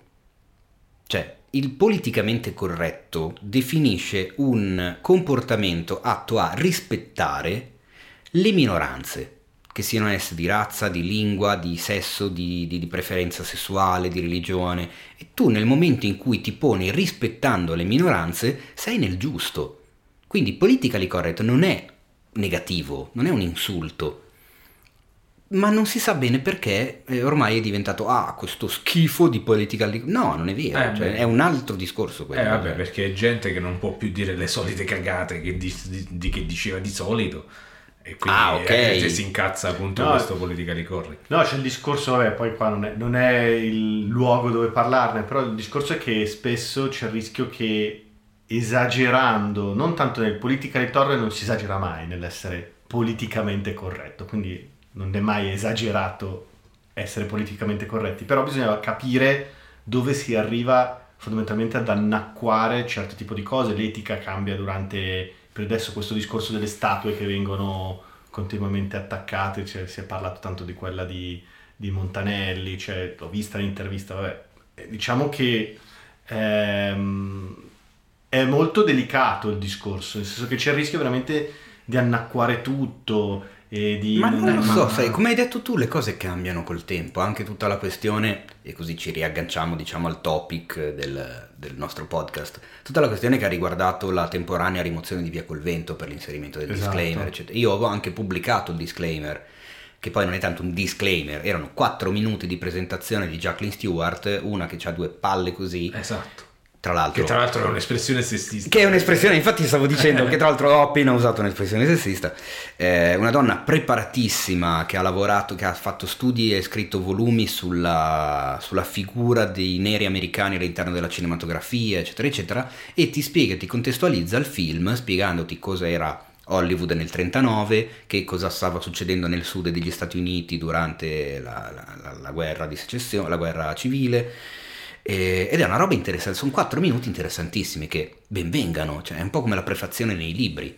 Poi se tu ti senti, mm, come si dice, culturalmente e intellettivamente tranquillo, tu ti guardi via col vento senza bisogno di quei quattro minuti lì. Però ci sono, perché no? Cioè, è questa la cosa. Invece c'è un botto di gente che, "Ah, oddio, adesso metteranno il disclaimer davanti a tutti i film, perché non lo fanno anche con Nascita di una nazione? Ma che lo facciano, ma sarebbe una Beh, figata sarebbe anche il caso di farlo. Cioè, ma infatti, esatto, è questa la cosa che non, non riesco a capire, cioè... È vero che le cose cambiano col tempo, ma meno male che cambiano col tempo. Eh, eh sì, eh, se, se no ancora staremmo con le- i, i- i bambini dentro le fabbriche. I bambini dentro le fabbriche con le, con le donne prese a Cioè, clavare voi, in testa eh, e tirate per i capelli. fa- cioè- fatevi un favore, vedetevi il giovane Marx, c'è una scena del giovane Marx che non so Bello quel film, Eh, molto. secondo me è, è molto cioè Eh, cinema Giovanni Marx mi viene in mente giovane Eh, pure a mi me, viene da ridere. io non lo vidi al cinema per questo motivo, ho detto ma come il giovane Marx? E invece poi l'hanno passato sulla Rai qualche settimana fa, effettivamente è un bel film. E soprattutto è, è- come si dice, è, è fedele a quello che, che era Marx veramente. E c'era Engels, per esempio, che eh, era il figlio di un industriale e quindi conosceva molto bene la situazione delle fabbriche, eh, come funzionavano, perché ci lavorava dentro, perché suo padre era il proprietario di una fabbrica. E c'era questa scena, eh, io ci sono rimasto, dove tranquillamente il padre di Engels diceva, "Ah, eh, vabbè, allora adesso che arriveremo a vietare i bambini che vengono a lavorare nelle fabbriche? Cioè, per loro i bambini che andavano a lavorare nelle fabbriche era una cosa tranquilla perché abbassavano i salari, li pagavi Certo. poco e quindi abbassavi i costi del lavoro. Cioè, Vabbè, era una cosa come, perfettamente come il normale. suffragio universale, come il voto alle donne, anche da noi in Italia non è che si dia Cioè, da, se- da- se dal le cose 1600. cambiano. Che tra l'altro si chiamava 60 anni. suffragio universale anche quando non votavano le donne. Sì, tra l'altro. Sì, esatto, loro infatti. universale vuol dire che potevano votare anche i poveri. Esa- Esattamente. Eh, quindi No, le ma- cose devono cambiare assolutamente. Eh. La gente che si lamenta del troppo politically correct è perché sostanzialmente gente che è cresciuta in un certo modo, con una certa visione della società, chiaramente quella che era fino a boh, 20-30 anni fa, mo stanno uscendo tutte queste cose, chiaramente le minoranze che fo- finalmente stanno acquisendo un po' di voce eh, nel, nel dibattito pubblico, giustamente reclamano anche loro i, i loro spazi. E noi non possiamo fare altro che, che- che- che ascoltarli. Eh, è- sono, sono d'accordissimo, chiamandomi poi Yusufian, capisci bene Eh, come esatto. possa pensarla su determinati argomenti, insomma. Tra l'altro non te l'ho mai chiesto, ma tu col tuo cognome ogni tanto hai avuto qualche problema di razzismo nei tuoi confronti? Purtroppo tanti, Tanti. tanti sui social mi sono beccato qualunque appellativo. Ah, quindi anche recentemente. Sì, eh, assolutamente, ma tipo l'ultimo di qualche mese fa. Magari intervengo in bacheche, mi ricordo anche banalmente, intervenuto su un post del comune di Milano, mi sono sentito dire, ah tu come cazzo vuoi, stai zitto straniero, torna a casa tua. Gli ho detto, Veramente eh, io abito Nani, sono del. Giambellino, vedi Esatto. tu, cioè non so che cazzo- dove cazzo devo andare. E- ma mi ricordo anche una cosa molto triste, nel senso quando cercavamo casa io e la Chiacchi, e questo è assodato, eh, spesso chiamavo, sai, chiunque cerca casa, guarda sui siti degli immobiliari, vedi la, casa che ti sta bene, chiami per prendere appuntamento, eccetera. Io chiamavo per prendere appuntamento, lasciavo il mio cognome e non mi richiamava. Eh, esatto. Oh, cazzo, a un certo punto mi è venuto il dubbio, perché io poi candido come un bambino, non, Certo. non ci ho pensato subito. A un certo punto ho detto, ma aspetta un attimo, ma fammi, fammi provare. Ho richiamato lo stesso numero che avevo chiamato prima, ho lasciato il cognome di Chiara, che è un cognome italianissimo, mi hanno preso l'appuntamento. E a quel punto mi sono incazzato. Gli ho detto, scusi, ma io l'ho chiamato, guardi che sono lo stesso che l'ha chiamato un quarto d'ora fa, però le ho dato un cognome straniero. Com'è che adesso invece col cognome italiano c'è posto? No, ma guardi che... No, ma si sta sbagliando. Evidentemente c'è stato un errore. Guardi, gli ho detto, guardi, vaffanculo, lei la casa, va bene? La cerco da un'altra parte. Era evidente. A quel punto ho cominciato sempre solo a dare il, nome della, della- il cognome della Chiara. Guarda. Mi hanno sempre richiamato. Beh, ma guarda, io adesso... Ed è imbarazzante sta Oggi cosa. ho... Calcolando che stai a Milano, cioè non Calcolando che stai stai a Milano e il mio pensiero è sempre, ma anche quando mi becco i- gli insulti sui social di gente che mi dà dello zingaro, del romeno, dell'arabo, del marocchino, eh, dell'extracomunitario. Armeno nessuno. Armeno nessuno, ma chi cazzo vuoi? Questa gente è, è- è fondamentalmente ignorante. Certo. Che cosa vuoi che ne sappia che il suffisso Yan è armeno? Cioè loro vedono Yusuf all'inizio e basta, mica Yusuf- extracomunitario, Yusuf terrorista, Guru. ISIS del cazzo, bombarolo. Esatto. E ogni volta che, che c'è sta cosa, io- a me non è che colpisce più di tanto, cioè non è che mi offendo più di tanto. Mi offendo perché entro in empatia con le persone che sono veramente straniere, che hanno veramente il colore della pelle più scuro di- del mio e di quello, diciamo, dell'italiano medio, che queste cose le subiscono da sempre. Beh, guarda, e ogni volta mi trovo a riflettere su quella roba. Cioè, molto- se subisco io per una stronzata di un cognome, tu immagina invece chi, chi c'è dentro davvero come...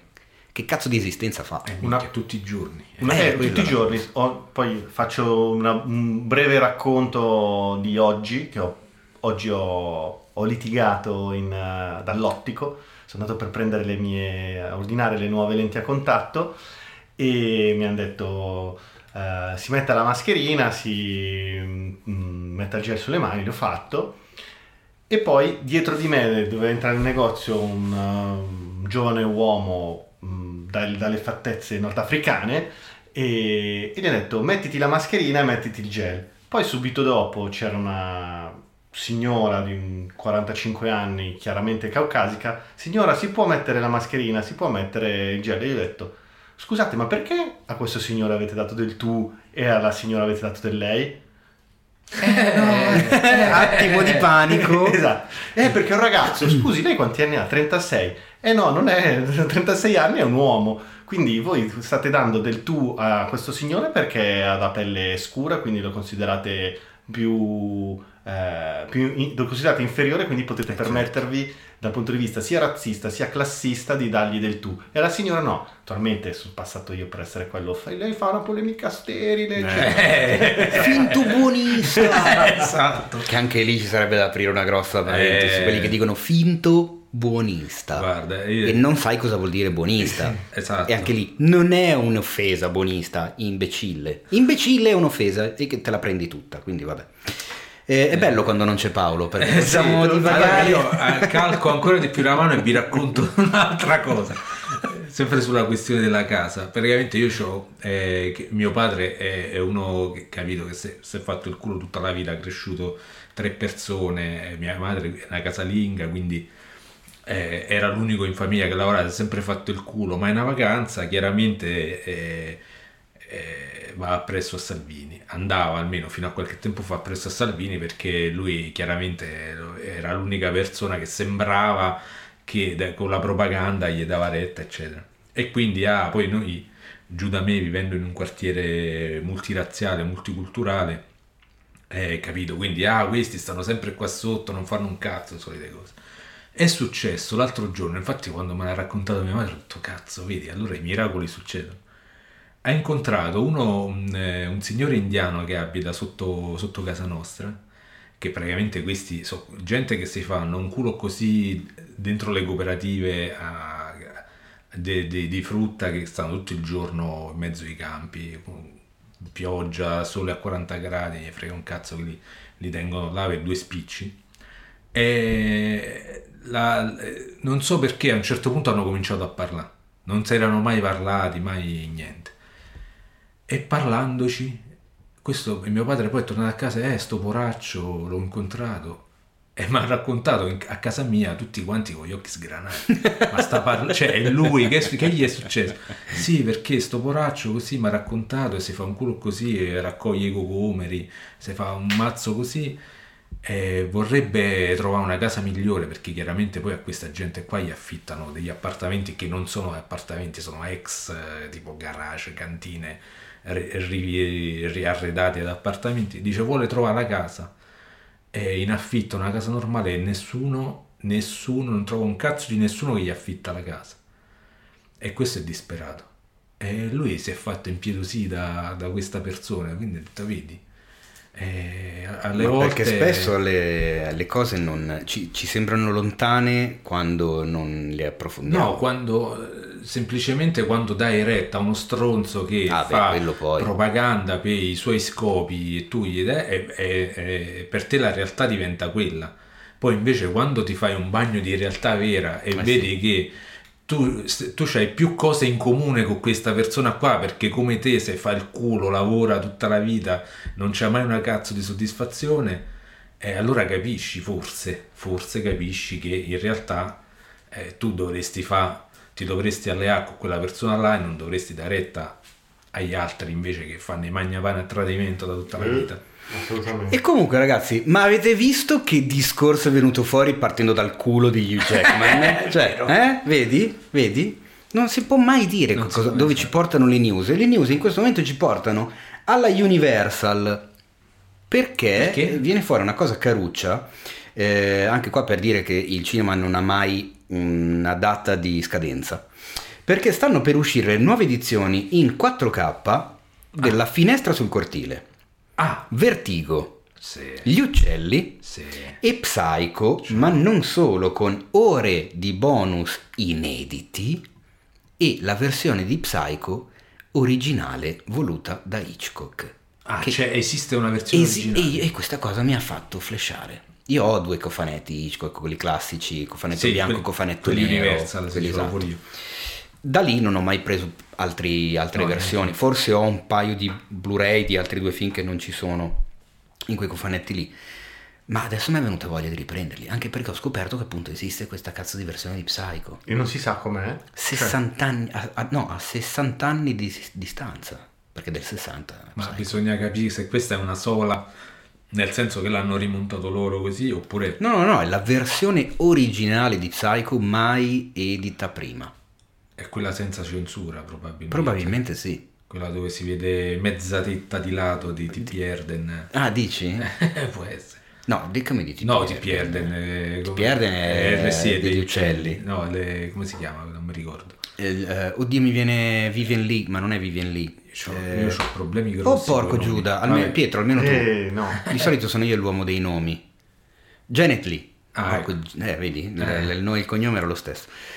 E non lo so, però questa cosa secondo me è affascinante. Cioè che ancora dopo tutto questo tempo, Roba inedita. roba inedita. Dove Poi l'hanno bisogna vedere questi trovata? contenuti speciali se so interviste fatte adesso oppure so contenuti d'epoca. E non lo so, ci hanno detto bonus, eh, bonus inediti, quindi... Eh, vuol di tutto e vuol di niente. Sì, Eh, esatto. In effetti sì. Però se no avrebbero scritto realizzati appositamente. Io farei tutti i contenuti speciali di DVD, ma di tutti i film che escono, di Martin Scorsese che parla di quel film. Ma magari. Martin Scorsese è tipo un'enciclopedia. Che bello. L'avete mai visto? Adesso vedi che belle le divagazioni senza Paolo. Si può Ah, Facciamo un po' come cazzo ci pare. uscite. E l'avete visto Viaggio nel cinema italiano? No. No, Eh, ma tu mi hai parlato di... Madonna santa. Allora, io ho fatevi visto un sempre favore, recuperatevi in qualunque modo possibile, anche con i piccioni viaggiatori, eh, questo mega specialone. Si chiama Viaggio, nel- viaggio all'interno, oppure, oppure soltanto Viaggio nel cinema. No, V- non me lo ricordo, comunque è una roba del genere. C'è la parola viaggio e c'è cinema italiano. C'è Martin Scorsese che parla della storia del cinema italiano. No, non ce la posso fare. È una delle cose più belle dell'universo. Madonna. Cioè proprio da quando eh, l'Homo sapiens ha cominciato a camminare sulla Terra in maniera eretta, da lì in poi poche altre cose sono state belle. Vabbè ragazzi, io, lì. scusate, vado, che tanto Mi allontano, odiate, esatto. Martin. Andiamo subito. No, è, è una meraviglia, poi ti fa innamorare ancora di più del nostro cinema e, e- e ti ci beh, fa innamorare se non lo sei. E Tu figurati che, che, che io la- ho sentito parlare per la prima volta di Gillo Pontecorvo da Scorsese. Ma che Cioè, io stai non scherzando? conoscevo Gillo Pontecorvo, ho sentito che lo nominava Scorsese, ho fatto ma chi è questo? Sono andato a vedere, ho fatto porca puttana, ma ti pare?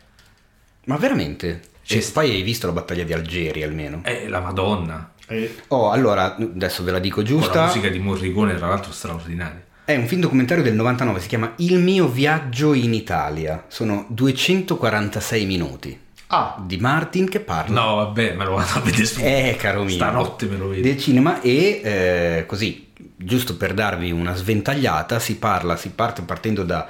eh, si parte parte parlando, partendo, sì, si parla parlando anche eh, di Cabiria di Pastrone, film del Eh, la Madonna. 1914, Ah, il, inizio, inizio. il- il- il primo mega film.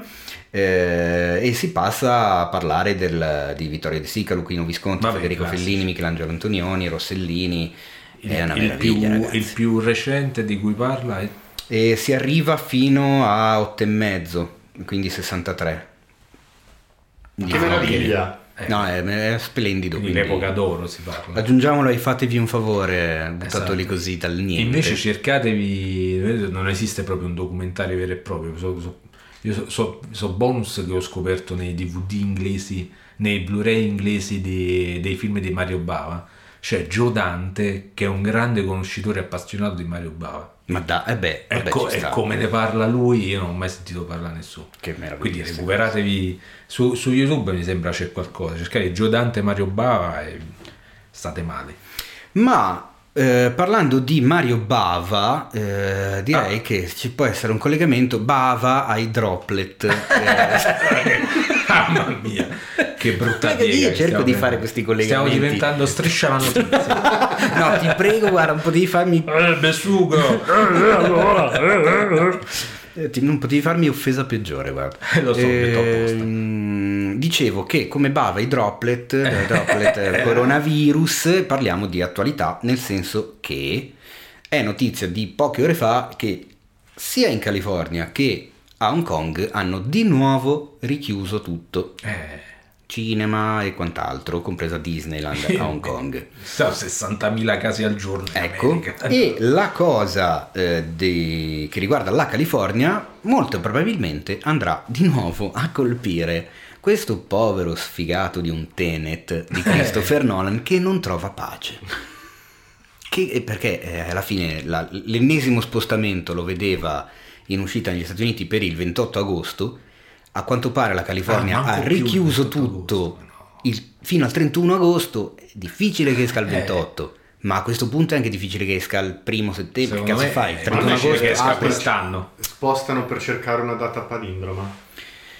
E non ce ne sono più, l'ultima era il 2 febbraio del 2020, la prossima è tipo il 22 febbraio del 2020. 222 la, la vedo un po', è un po' difficile che no aspetta del, il 22 febbraio del 2022 eh però è un po' tardi eh.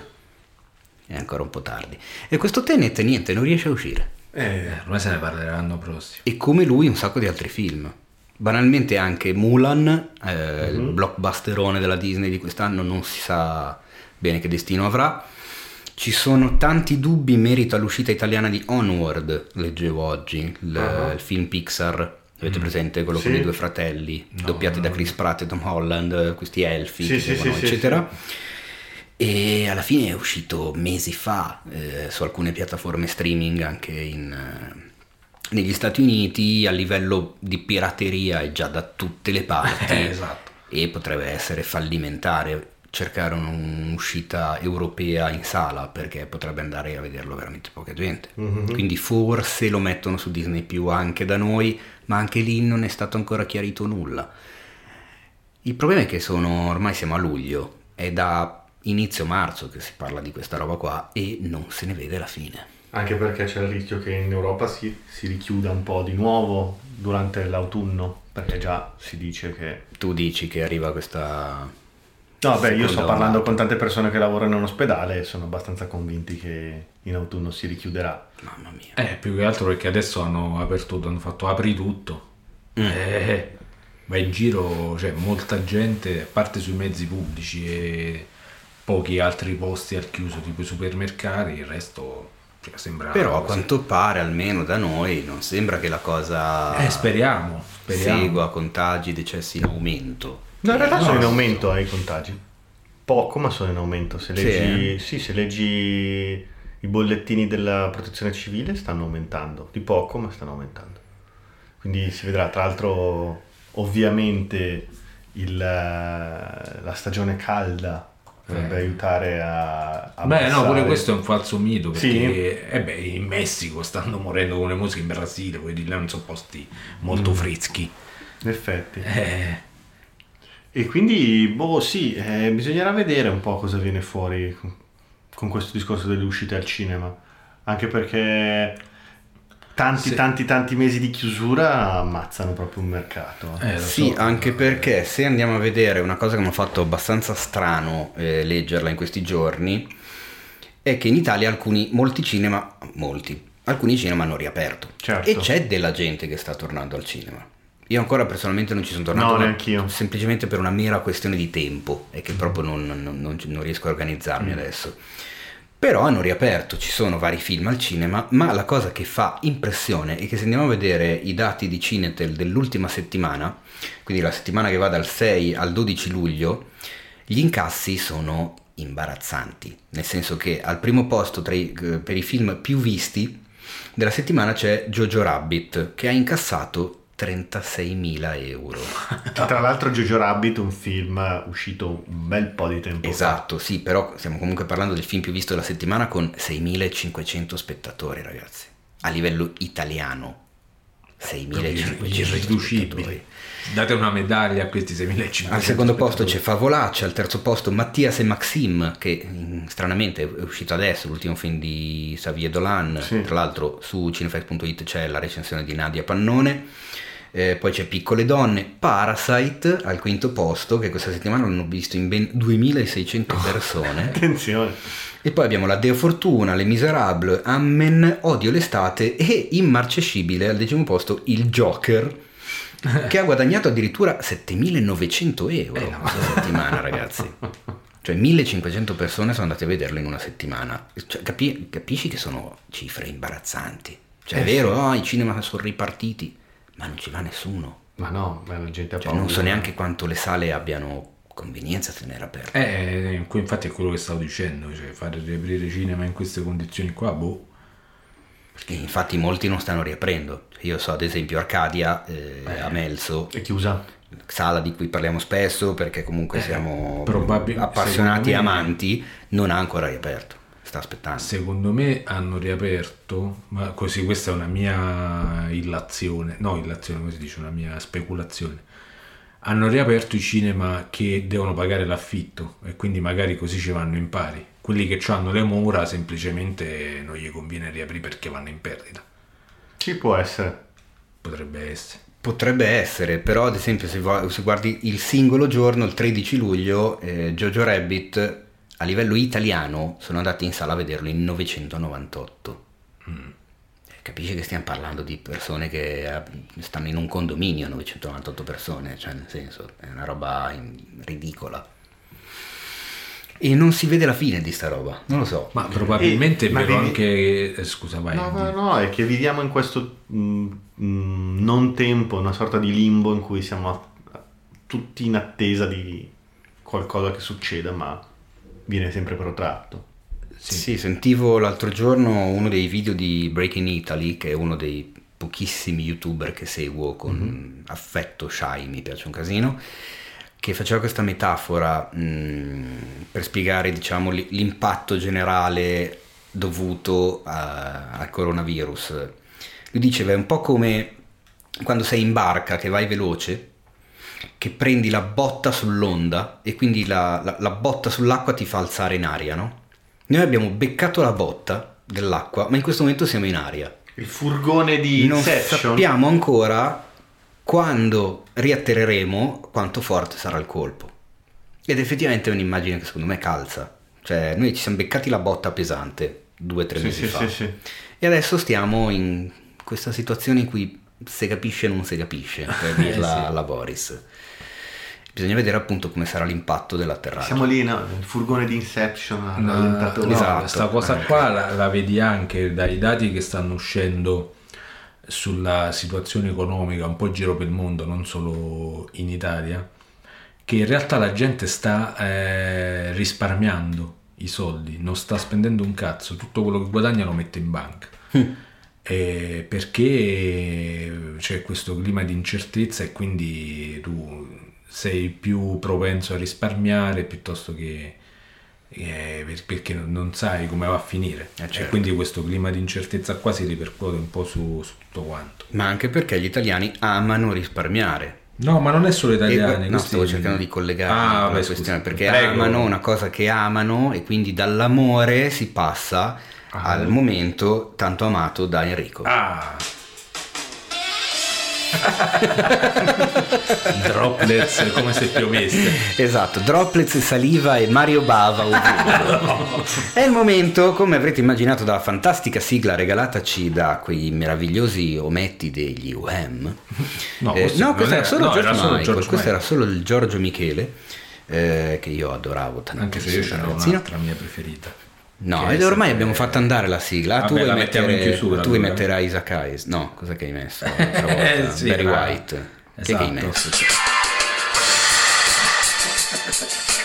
Questo è, questo è molto più madida, C'ha molti più droplet. c'è molta più moisture.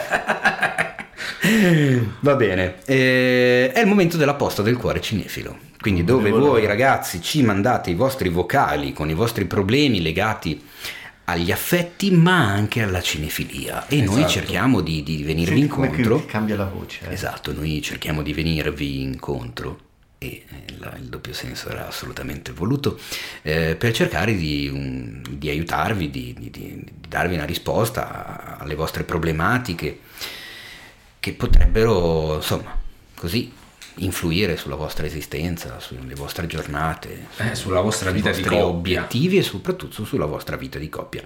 Oggi direi di partire Io sono con un rimasto messaggio eh, traumatizzato da, da quel ragazzo che ha la fidanzata che... che vuole vedere le robe con la luce accesa. Con la luce accesa. Madonna, anch'io. Ma guarda che strana sta cosa. Sai che ci pensavo l'altro giorno? Io ci caso? penso in continuazione, io penso solo a questa cosa qua. Continuazione, Tutto L'altro- il giorno. L'altro giorno mi sono messo sul divano per vedere una delle puntate di cui parlerò dopo. Che c'era la luce in sala accesa, ma c'era la Chiara addormentata sul divano. Quindi ho detto, eh, cazzo, che c'è la luce accesa. Ho spento la luce. In quel momento ho detto, ma pensa a quello lì che invece. mi è venuto in mente per forza. Cioè, e non mi ricordo purtroppo come si Chissà, chiama, ma facci tu che io non mi ricordo il nome. Comunque, se neanche ci stai purtroppo. ascoltando, facci sapere i progressi. Esatto. Come va a finire. A, a a quanta percentuale di luce stai scendendo? Esatto. Perché è una cosa che ci preme.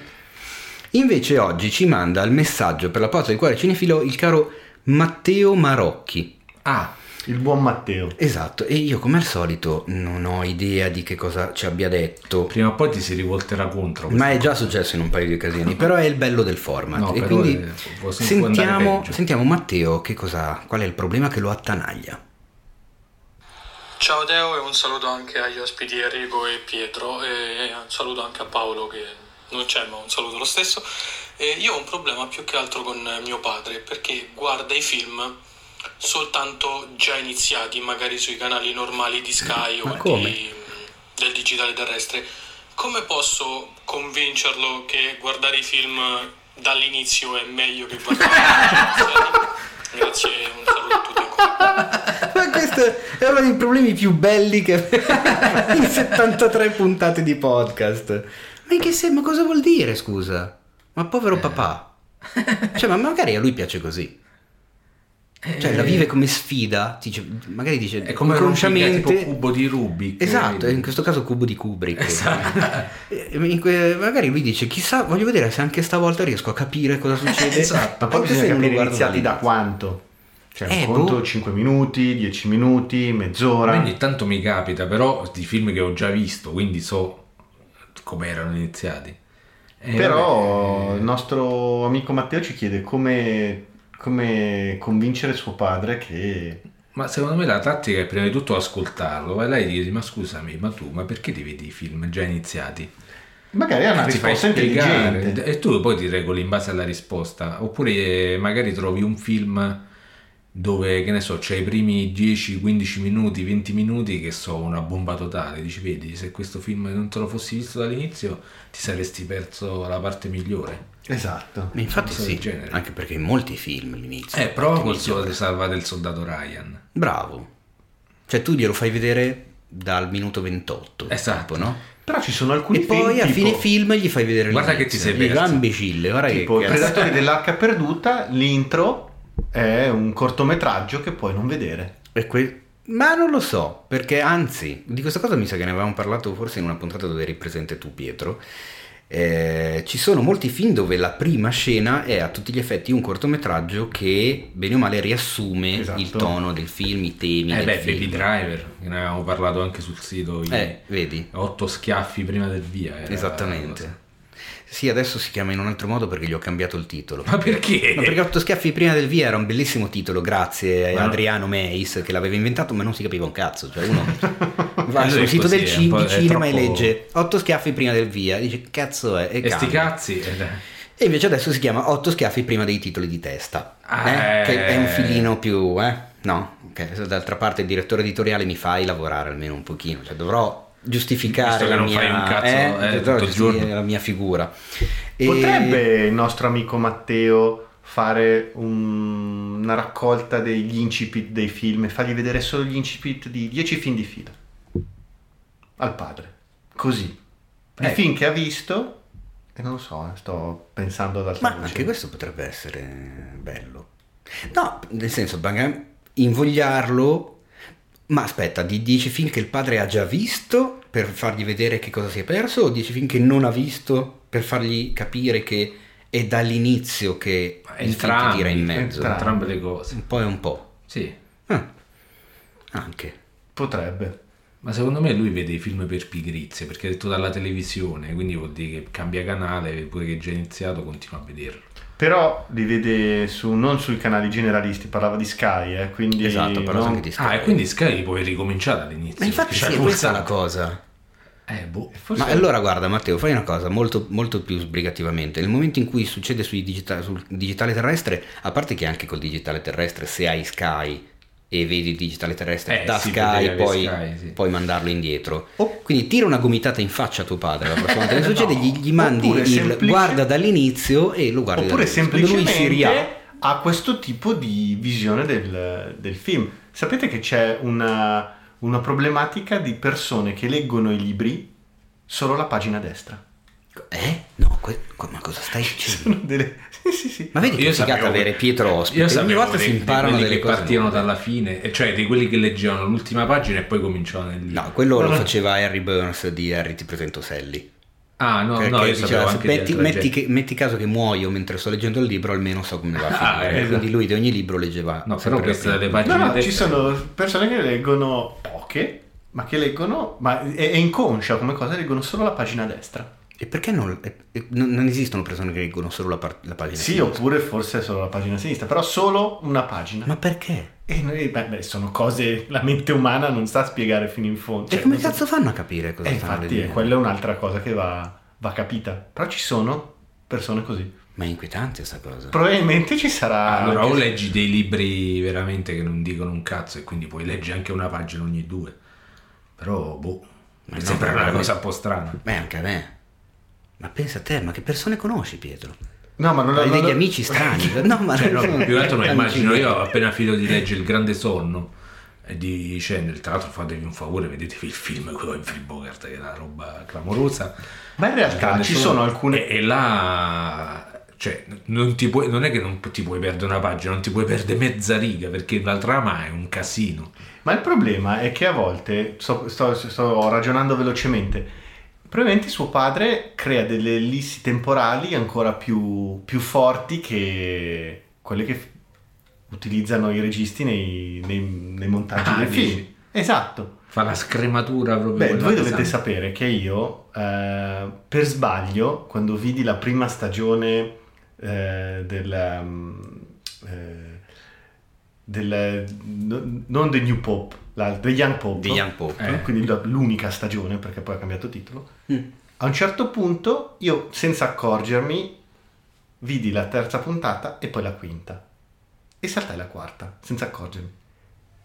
Vado avanti, vado avanti. C'era qualcosa che non andava, però lo, lo percepivo come un'ellissi temporale di qualcosa che devi capire tu, no? Naturalmente. E poi alla fine della stagione mi sono accorto che non avevo visto una puntata. Sono andato a rivedermela e avevo capito che mi ero perso delle cose. Però assolutamente non mi è mancata nella struttura Vabbè, della ma perché storia. quella è una serie particolare, nel senso che non si basa moltissimo sulla trama, è più una roba di Beh, personaggi. però a un certo punto mi- c'era qualcosa di strano, Sì, beh, mi chiaro, ricordo chiaro, che certo. citavano delle cose, non- però riesce a seguire la cosa. Quindi chissà che comunque suo padre non riesca a costruirsi un Sulle un serie film però è suo. diverso, io mi ricordo pure la prima stagione di L'amica geniale che l'avevo vista tipo le puntate dispari, una cosa, non, mi ero visto tutte le puntate, o, o vedevo una Vedi, puntata... lui è quello che legge le pagine, solo le pagine destre, vedi? Lo abbiamo trovato. No, Matteo, ma nel io... senso che eh, la, la- la serie, que- in particolare quella serie là, ogni quarto d'ora ti fa il recap di quello che lo spiegone, di quello Ah, che è e vabbè, successo. allora. No, io Matteo ribadisco la gomitata in faccia e poi il tasto vedi dall'inizio. Ma abbiamo, attenzione, un altro altro? messaggio della posta del cuore e ci arriva da Botto Saturni, B8 Saturni il suo nickname su Instagram e in realtà lui si chiama Dario Saturni. Ah, boh, detto botto. E non, non ho... Oddio, oltre agli audio, che sono due, ci manda anche un messaggio dopo, ma ho letto l'anteprima del messaggio adesso e mi sono un po' spaventato, quindi intanto Perché? sentiamo, e poi ve lo leggo, intanto sentiamo cosa, cosa ci dice. No, aspetta, facci il trailer allora, leggici prima il messaggio, Ah, così, faccio- il così teaser. alla Hitchcock, capito, ci crei la tensione. Allora, dopo i due audio mi scrive, dopo averla scarnificata e tolta la presa maschio, si intende, collegando quindi i cavi interni. Attenzione. Messaggio successivo. Mi ha tagliato, aperte le virgolette, convincetela a perdonarmi e a venire a Gardaland. Nel primo messaggio. meraviglioso. Io non sentirei neanche gli audio. Rimaniamo così. E fa- pre- pensiamo quello che Ignari. fa. Ecco là, pre- tra la presa maschio, i cavi interni, la scarnificazione e il Gardaland, sai che quasi quasi anche Secondo me è roba dei cavi. il messaggio. Secondo che- me ha fatto qualche danno a qualche cavo. E vabbè, chi è che deve portare a Gardaland? La presa. Scusami, eh. La- la- la- la- la- l'uscita femmina della presa... Boh, vabbè, sì, vediamo. Sentiamo cosa ci dice il caro Dario. Allora bimbi, vi mando questo messaggio per la posta del cuore. Mi chiamo Dario e vi seguo non da troppo. E Male. vi mando il messaggio per eh, la mia ragazza Marta che vi segue lei da tanto tempo. Brava. E abbiate pazienza, ho chiuso la porta. Abbiamo sentito. Beh, in Volevo diretta. chiedere se poteste eh, chiedere da parte mia scusa a Marta perché volevo regalarle per il compleanno il primo luglio eh, un proie- una proiezione un proiettore da mettere sopra la macchina stendevo un lenzuolo tra due alberi e poi ci guardavamo Dunkirk che lei non l'ha mai visto Attenzione. però ho appena rotto un proiettore perché in macchina non è che lo puoi collegare a qualcosa, devi attaccarci un power bank, cose di questo tipo. Io non ho nessuna esperienza con queste cose e a forza di seguire tutorial su internet praticamente l'ho rotto perché ne ho seguiti tre diversi. E niente, convincetela a qua è convincetela a perdonarmi a venire a Gardaland. Aggiungo una cosa, se il vostro migliore amico studia ingegneria aerospaziale, non vuol dire che sappia prendere la presa di un proiettore e attaccarla a un power bank o comunque a una batteria del calibro giusto senza dopo friggerlo. Giustamente avrà invertito la polarità. Allora Dario, io innanzitutto ti voglio tantissimo bene. L'idea del lenzuolo tra Che due bella. alberi con la macchina e il proiettore è un- è una, di una romanticheria incredibile, cioè roba che ho mentre ascoltavo il messaggio ho mandato un messaggio al mio dentista domani per la carie improvvisa. E cosa dire, cara Marta, il tuo compleanno ormai è andato, Eh, mi sa che mi- questo è un messaggio che dovevo ascoltare un paio di settimane fa. Intanto tanti auguri, eh? facciamo tanti In auguri alla cara Marta di Dario, sperando che siano ancora insieme e che questa cosa del proiettore non abbia Non pregiudicato la loro relazione, sperando anche che siano andati a Ga- ma Gardaland è aperto. Penso di sì, ma sarà tipo Spooky Island. tipo. Gli ingressi contingentati, cioè tipo che guidi tu le montagne russe e non c'è nessuno. Ehm, Io in e- questo momento mi concentrerei su- sull'amico ingegnere aerospaziale. Quindi No, che è lui, eh, esatto. è lui che dice, e, e parlava di se stesso. Ah, parlava di se stesso. Eh allora sì, era una mica. cosa, una sorta di cosa Ah, tipo ok. Costantino Vitagliano che parla Ok, in terza persona. ok, ok. Dice se voi avete un amico belli. che in realtà non è detto che. E che co- cosa dire? Innanzitutto non fidarti dei primi tutorial che trovi, perché evidentemente esatto. se ne hai seguiti ben tre e hai fatto la cazzata è qualcosa che non va. E poi, in secondo luogo, incazzati con quello che ti ha fatto sbagliare, perché sicuramente uno dei tre ti ha detto qualcosa che non andava. Eh, può darsi. E, No, e- beh, però concentriamoci su di lei. cioè, uno che ci ha avuto un'idea sì, del genere, sì, non lo puoi. No, Marta, puoi allora, lasciare. poi ci ascolti da un sacco di tempo. Soprattutto oggi che non c'è Paolo e che quindi è una delle puntate più belle di sempre, non solo la puntata più bella di- della settimana. Ascoltaci, cioè perdona il caro Dario, eh, donagli tutto l'amore che hai e che puoi, eh, accogli le sue scuse eh, e i suoi auguri di compleanno, vogligli bene E e, tanto Dunkirk ve lo rivedrete in un'altra occasione quando magari lo ridaranno in sala e a lui magari verrà in mente senza compleanno, anniversario o onomastico di noleggiare un'intera sala cinematografica per Oh. poterlo vedere voi due da soli. Eh Dario, eh, che idea. Insomma, mo ha fallito. Adesso mi odia perché... Oppure potrebbero decidere di organizzarselo insieme. Questo.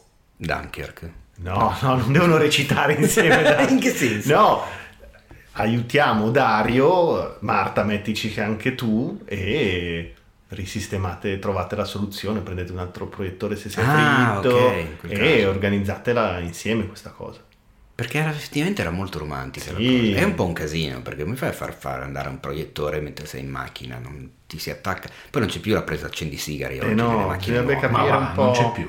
Eh no, che Da non lo 12 sai. volte, non Che cazzo c'hai tu la Fiat Ritmo? no? Eh, io ho una macchina del 2003. C'è ancora la... Ah, e allora mi sa che c'è ancora l'accendisigari. Eh sì, è no, una adesso no. gloriosa. Adesso c'è, però in alcune macchine, tipo nella mia, c'è il, il cosino uguale all'accendisigari, però tu lo Eh. togli e dentro c'è la presa USB.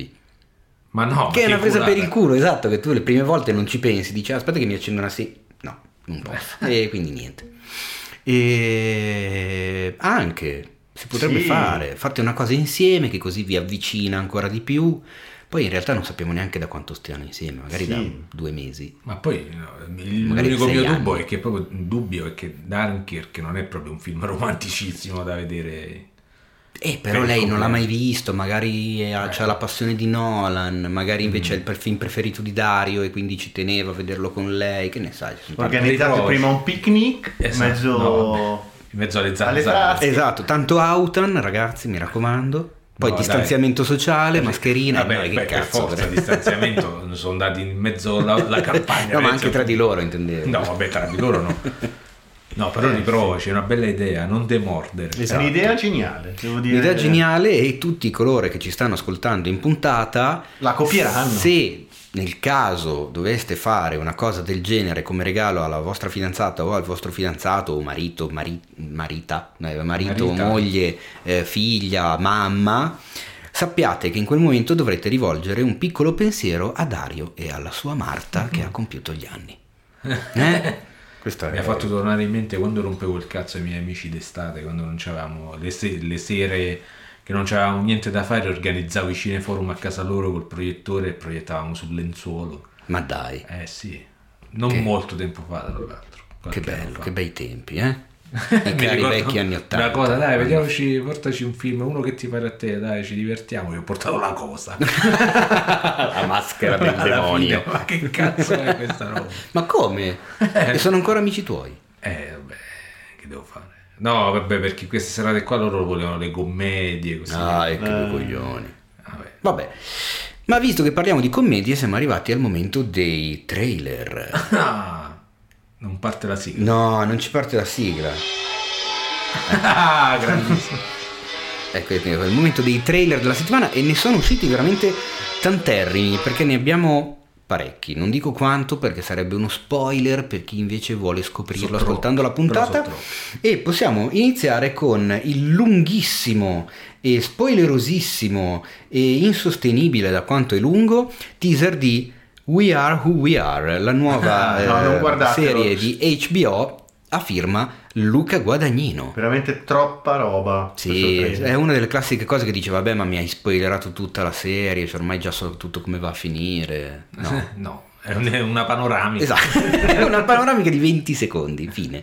Ci sono dei ragazzi in acqua e altri due ragazzi vicini, vicini anche alla macchina da presa e finisce lì. E dici, boh, E non si sa che cosa. grande guadagnino. genio La curiosità è che il cast è pieno di giovani talentonissimi, Mm. tra cui anche uno degli attori che ha fatto It, i due film, Ah. eh, quelli con il pagliazzo di ghiaccio. E c'è Chloe Sevigny, che secondo me Ah. è sempre un'ottima cosa da vedere, è una delle attrici secondo me meno cagate del panorama hollywoodiano, forse perché è un po' borderline, un po', un po' così. L'ultima volta l'ho vista nei Morti non muoiono di Jim Jarmusch, però era un po' che non la vedevo. Ma una cosa curiosa è che c'è Francesca Scorsese Ah, e il cognome non è un caso, ah, è la figlia. di Scorsese. Eh sì, Ah, quindi non è una ragazzina. non è una ragazzina. Quanti cazzo l'ha fatta a 90 anni? L'ha fatta a, a 91.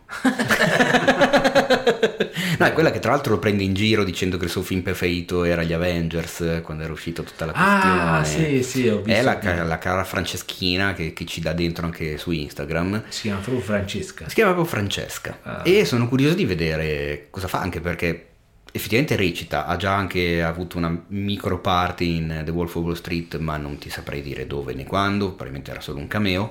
Ma sono curioso di vedere cosa fa. Cioè, Eh. co- come, come recita, cosa- se, se davvero ha un futuro oppure no. È che è tosta avere sulle spalle quel cognome lì. eh. Eh sì. Altro che Yusufian che non ti rispondono Beh, è tosta, però cioè. ti apre anche molte porte. Ma non lo so, io su questa cosa ho un mio pensiero forse un po' scemo. Mm. Anche un po' come quelli che dicono di Nicolas Cage, ah mica è il nipote di Coppola e quindi... Sì, ma intanto ha cambiato cognome, però vabbè. Sì, là ha cambiato cognome. Il fatto di avere il cognome d'arte, non so quanto effettivamente... Cioè, ti apre le porte all'inizio, ma poi se sei un pezzo di legno, Vabbè, è chiaro. te le chiude forse al doppio Beh, della però- velocità. No, al doppio non credo, però uh, sì, alla fine, voglio dire, se- Perché tanto, se- cioè, come vai avanti? Se Beh, vai avanti che sei incapace... Ma De Sica c'ha il suo... A me De Sica, mm, l'ho già detto, non piace particolarmente e adesso mi attirerò le ire di Eh, quest'uomo che ho accanto. Io tanto stiamo pari, perché a me non mi piace Celentano. Ecco, ah, vedi, ah, Eh. che dolore. Ma secondo me questa qua è una questione geografica. È una questione Potrebbe campanilista. essere. Po- No, per, per esempio Pozzetto mi piace. Ah, vedi? Eh. Ah, Pozzetto che tra l'altro, grande parentesi, oggi ha compiuto 80 anni. 80. 80 anni, ragazzi. Renatone. Eh sì, e infatti io quando ho scoperto che oggi eh, Pozzetto compiva 80 anni ho, ho pensato Oh, la madonna! che ci stava tutta. Eh sì. Eh, non lo so, secondo me è, un- è veramente la classica, il il luogo comune dell'arma a doppio taglio. Cioè ti apre delle porte ma è rischiosissimo perché poi devi dimostrare di essere qualcosa. Sì, sì, no, sarei sempre Quindi- figlio di come il buon Michael un Douglas. po', Eh, la pensi un po' come Glauco di Bosi, dici tu non capisci il dramma dei raccomandati. esatto, vedi? Esattamente. Ma vedremo. lo so. Vedremo, vedremo che cosa ci racconterà questa Francesca. Forse in America, eh, come dici tu, qua da noi non credo. Eh sì, forse. Qua da noi è proprio il Mm. feudal- feudalesimo. È un altro, un altro mondo, un Sì, altro sì, pianeta. Ma andiamo avanti perché c'è l'interessantissimo ti- Ah. trailer di Tesla. Eh, attenzione. E questo Allora, Eh. questa è la classica cosa che potrebbe essere o un capolavoro o una cagata pazzesca. E Esatto. questo non lo sapremo finché non lo vedremo. Allora, Tesla che cos'è? Innanzitutto, eh, ovviamente, come dice il nome, è un film biografico su Nikola Tesla, l'inventore mh, di origine Di Bari, slava. perché Nicola, eh. Beh, Nicola però era con la K. Ah, ecco, allora no. Eh, e mh, della sua diciamo della sua lotta eh, per diciamo far, far vincere il proprio sistema di corrente elettrica contro quel maledettissimo Thomas Edison che, Quel- che- quel- che rompeva le palle un po' chiunque che si appropriava di tutto Ma quanto quindi abbiamo Ethan Hawke nei panni di Nikola Tesla e che nei gran- panni di David Bowie. Di Bowie, esattamente, di David Bowie. E un interessantissimo Kyle MacLachlan, ovvero Dale Cooper di Twin Peaks, che fa Thomas Edison. esatto, e che dice Got a light? E, che nel trailer a un certo punto dice Got a Light, che secondo me è, È riferimento alla puntata 8 del, di Twin Peaks dell'ultima stagione. Dai. Non Sì, puoi ma non voglio- credere, voglio insomma. sperare di sì. Ma anche io. E- I due personaggi si sono visti al cinema ultimamente in Edison, l'uomo che illuminò il mondo. che già quello è il titolo. Esatto, il titolo originale era The Current War, Eh, che, che- era bello che c'era anche il doppio senso. Finché a me non mi ha lasciato assolutamente niente Ottimo. con Benedict Cumberbatch nei panni di Edison però, questa volta Ah. era al contrario. E... Boh. Questo Tesla è particolare perché c'ha una fotografia strana. Ma è una serie o un film? No, un film. Ah, Sembra un multiformato. Il regista è Michael Almereida e tu mi dirai... il famosissimo Manuel Almereida, famoso per... È Chi non lo famoso conosce? per aver gire- diretto Experimenter oppure Cymbeline Attenzione, oppure Marjorie Prime è un veterano, vero? vabbè comunque un, però anche, c'ha anche i capelli bianchi. un regista del Kansas Ah, pensavo sei un regista del cazzo. no, eh, No, però sembra... se- Io non lo so, ho delle speranze. anch'io perché appunto dicevo sembra che la fotografia si diverta a mischiare qualunque tipo di di influenza degli ultimi anni c'è a un certo punto parte una colonna sonora molto refn molto Sì, no, drive no, è molto mol- più tarra, vero? un De- po', un po' più tardi Mi di sembra la, la, Le giostre, fatto la le colonna sonora di quel filmetto indipendente che aveva fatto successo eh, Turbo Kid. Che aveva fatto Ah, successo. sì, ok. Sì, infatti noi Sì, qui sì, abbiamo coniato un nuovo termine che si chiama Tesla Wave. La tele- Parte, parte era una Tesla che- Wave. Tesla Wave. Ma la cosa buffa è che Comunque in un Turbo film Kid è citazionismo totale Sì. anni 80 prima di Stranger Things che non ha inventato niente. Assolutamente, quindi io vado immediatamente a segnarmi Turbo Kid nei fatevi un favore di questa È settimana. del 2015 ed è carino. Sì, dai, caruccio. È forse solo citazionismo spinto. Totale, solo esclusivamente citazionismo. Però è divertente. Sì, sì, sì. Mentre invece questo Tesla a un certo punto fa delle cose che uno non si aspetta. Esatto. Perché vedi a un certo punto la moglie di Tesla che usa un iMac, Eh vabbè. che- Esatto. anzi no, un MacBook. Esatto. E vedi Edison che usa l'iPhone. E poi vedi dei fondali eh, dichiaratamente finti. Vedi dei fondali finti perché ci sono loro che sembrano all'aperto in un campo di grano, poi a un certo punto c'è un, un lampo e vedi le loro ombre sul fondale che sta a un Eh, metro esatto. da loro, quindi è proprio voluta la cosa. Che ti... E quindi, boh. Sicuramente il trailer ti fa pensare che è un film interessante, sicuramente Attenzione, originale. ha detto interessante lui Ah, per la prima ah, volta. eh, in mancanza di Paolo ci doveva essere qualcuno Niente che doveva dire interessante.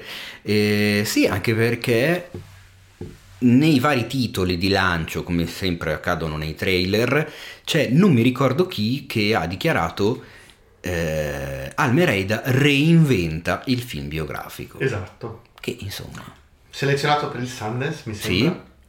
E boh, eh, forse è uno dei Lo sai trailer. che potrebbe il essere? secondo trailer che mi ha più affascinato che- quest'oggi. sì, è il secondo perché il il primo, primo arriva tra un po'. C'è tanta di arriva tra un po'. No, no, no, là non c'è puzza, là è quell'odore bello che, che si sprigiona, che dici ah. No, questo mi fa venire in mente. eh, non so se voi avete mai letto le biografie a fumetti dei personaggi famosi. Esistono. No? Io ne ho letta una su Nick Cave e eh, un'altra su, mi sembra, Johnny Cash. E sono molto belle perché eh, fanno, essendo un mezzo visivo rispetto al libro, che succede in queste, in, in queste graphic novel? Che la vita del protagonista, quindi del, del personaggio famoso, si mischia alle sue opere. E quindi tu non sai mai dove inizia la realtà della, de- della vita della persona e quando inizia eh, l'opera. Carina quello, quello che lui racconta nelle opere. E diventa tutto un... eh, non sai mai se è vero e finto, che cos'è la realtà, che, che cosa non è la realtà. Tra l'altro ho iniziato a leggere vi consiglio, è uscito anche eh, un altro un libro di questo genere su ehm, eh, che, che ovviamente io ho problemi con i nomi, sul, sul, sull'ideatore di, di Twilight Zone ai confini della realtà. Sì. E lui si chiama, non mi viene in mente il nome, cazzo. Oddio, l'ideatore non mi viene in mente. Eh, il- il- non mi viene in mente neanche il, nome del presentatore della serie originale. È lui, che è sempre lui. Ah, era lui? Sì. Ah, ehm, Vabbè, comunque, e ed è, sem- e- e- sono interessanti queste, queste biografie perché, perché, fa- eh, perché sono fatte in questo modo qua. Rod Serling. Rod Sterling, esatto. Se- Serling. Serling, ah, st- infatti il, sì, si chiama, il libro si chiama Ai confini della realtà, la, la vita di Rod Serling, edito da BD Edizioni. Ed è, ed è interessante per questo motivo qua, perché le biografie a fumetti hanno preso questa piega qua, cioè non sai mai dove inizia la, la vita del personaggio e quando inizia la, la- la sua opera. E secondo Figo. me questo, questo Tesla, cioè, il regista roba- ci ha avuto questa intuizione qua. Vedremo, Vedremo. vedremo. Un, altro, un altro teaser che è arrivato con anche la, la- la notizia del, del posticipo del film di ben un anno è il nuovo film della serie Halloween, ovvero Halloween Ah. Kills, che va a seguire Halloween del 2018, dove ci aveva messo comunque lo zampino il caro John Carpenter. Sì. Questo Halloween Kills è stato spostato a ottobre 2021, mentre era previsto per l'ottobre Sì. del 2020. Ho letto il comunicato del caro John Eh. che diceva che giustamente a ottobre eh, non era, Non era si troppo rischioso, Mm. visto che ci hanno buttato il sangue a fare il film, perché chiaramente il film è indipendente, poco budget. Bruciarselo così non era il caso, allora hanno rimandato a Cioè, che Halloween. parla- parlare di bruciarselo con il Eh, teaser che esatto. si vede non è male. Nel Esatto. teaser si vede anche qua molto brevemente, poca roba. Si vede la cara Jamie Lee Curtis che scappa a bordo di un pick up da una casa completamente data alle fiamme, dove ci si immagina che ci sia all'interno Mm. che Mike. sembrava in realtà la fine di, del- come si chiama? Di Non aprite quella porta. Esatto, tra l'altro, e in direzione opposta e contraria arrivano le macchine della polizia e i, carab- e i- e i- e i carabinieri. I carabinieri. poi negli Stati Uniti, eh, pullula di carabinieri negli Stati Uniti, e di pompieri che vanno a spegnere l'incendio mentre lei ovviamente impazzisce e urla Let it burn. cioè lasciate che bruci. Quindi immagino che in quella casa in fiamme ci sia il caro Mike Myers Esatto. con la maschera. Tra l'altro, scusa, ma non potevano fare Halloween Kills al cinema, ma dicendo venite tutti con la maschera di Michael Myers. Sarebbe stata una cosa inquietantissima se ci pensi. Tutti Eh al sì. cinema con la maschera di Michael Perché Myers. te la danno fuori dal cinema. Madonna santa. Eh, guarda che sarebbe figo come... Eh, però poi non Vabbè. vedi un cazzo. Assolutamente no. Che ricordiamo è la faccia di... lo sapete, di William Shatner. Ma non si- in realtà non, non è vera questa cosa. Assolutamente Io sì. pure l'ho sempre Sì, sentita, sì. però Sì, sì, sì, è vero, l'ha spiegata il tizio degli effetti speciali. Ah, vabbè. Ha preso la maschera del capitano Kirk di William Shatner, l'hanno trattata un po', l'hanno dipinta di bianco, l'hanno buttata al sole in modo che si squagliasse un pochino ed è la faccia di, di Michael Myers di Halloween la maschera. È fighissima sta cosa. Chissà William Shatner come l'ha presa. Secondo me male. Dici? Ma no, comunque si parla di lui, sai che lui è un po', un po' orgogliosetto, quindi... Eh, appunto, però ne parli in questi termini. ma. Eh, vabbè, però comunque si parla sempre di lui anche in Ah, altro tu dici, ambito. l'importante è che se ne parli. Eh, Bene. Bene, ma andiamo avanti perché c'è un altro teaserino brevino. Infatti, vedi, sono tanti trailer, ma sono poca roba. E questa Away. Cosa ne Away. pensate di Away? Nuova serie con Hilary Swank, che devo dire la verità, non vedevo da un pochino, magari forse anche Ah, per colpa mia. Io non avevo manco capito che era lei. Ma come no? Eh no, Sì, dai. non ce l'ho presentissimo, ho visto solo Million Dollar Baby. Poi, E beh, hai detto cazzi. eh, però no, l'ho visto un milione di anni fa. Vabbè, comunque arriva dal 4 settembre questa nuova serie eh, sp- spaziale su Netflix, 10 episodi che vedono protagonista Hilary Swank nel ruolo di una mamma astronauta, costretta a lasciare la sua mi- famiglia sulla Terra per intraprendere una missione su Marte. Nel teaser non si vede praticamente un cazzo, cioè si No. vede lei che ha in mano la foto della famiglia e poi una cinepresa che fa questa piroetta all'interno della navicella Sì, Ormai, ormai classi- classicona. Esatto, molto, molto Gravity, il film con George Clooney e nessun altro. Eh, boh, anche perché non si è capito nulla. quindi Difficile essere, diciamo prima, originali eh, adesso. Con fare- i film nello spazio. A meno che non mandi veramente Tom Cruise nello spazio. Tipo, cioè? E io ho saputo prima che questa cosa voi ve la siete persa. Eh sì. Intanto immancabile salutiamo gli amici delle ambulanze che stanno passando in questo momento, Eh. probabilmente a prendere Tom Cruise che stava correndo a perdifiato. Stava arrampicando a Stava arrampicando sulla Trump Tower di Esatto. a casa mia. Eh, praticamente il buon Tommaso farà un film nel- in orbita. Cioè girerà delle scene di un film in orbita. La regia sarà di Doug Lyman, che è quello di Edge of Tomorrow, quindi ci hanno già lavorato insieme. E non sarà, eh, hanno quasi, come si dice, accertato, non sarà uno di- della serie di Mission Impossible. Sarà un altro. E lui nello spazio. E lui sarà in orbita, sto nano bagonghi di merda.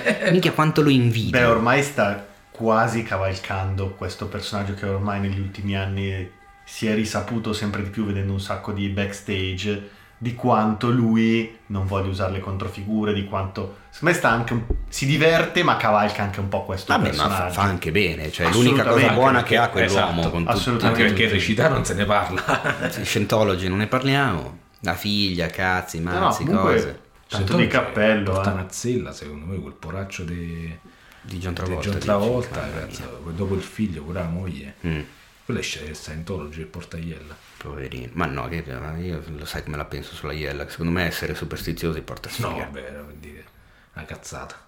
Vabbè, questo Ah, no. E- no, io veramente Tom Cruise lo invidio per questa cosa, anche perché dovrà fare tutto il training, tutta la preparazione Certo. per andare a girare a gravità zero e poi va in orbita, maledetto. È uno dei sogni della mia vita. Io fossi milionario, questi 300.000 dollari li spenderei, ma senza pensarci. Solo 300.000? Pare che costi solo 300.000 Ah, minchia, già per il viaggio privato. Ti mandano con Ryanair. eh, No, eh, ti devi, devi fare anche tutto il training, ovviamente. Quindi secondo me è veramente a prezzo stracciato. Cioè, per chi li ha, Eh sì. ma se io ne avessi 400 in banca, 300 li spenderei. ma, ma stai scherzando? Andare là sopra, ma è una roba meravigliosa. Io avrei paura di vomitare continuamente. E vabbè, tanto poi rimane, galleggia, al limite lo rimangi. Sì, Non può un darsi, problema. pezzettoni, Non sporchi tipo- niente, rimane lì nell'aereo. Eh, che schifo.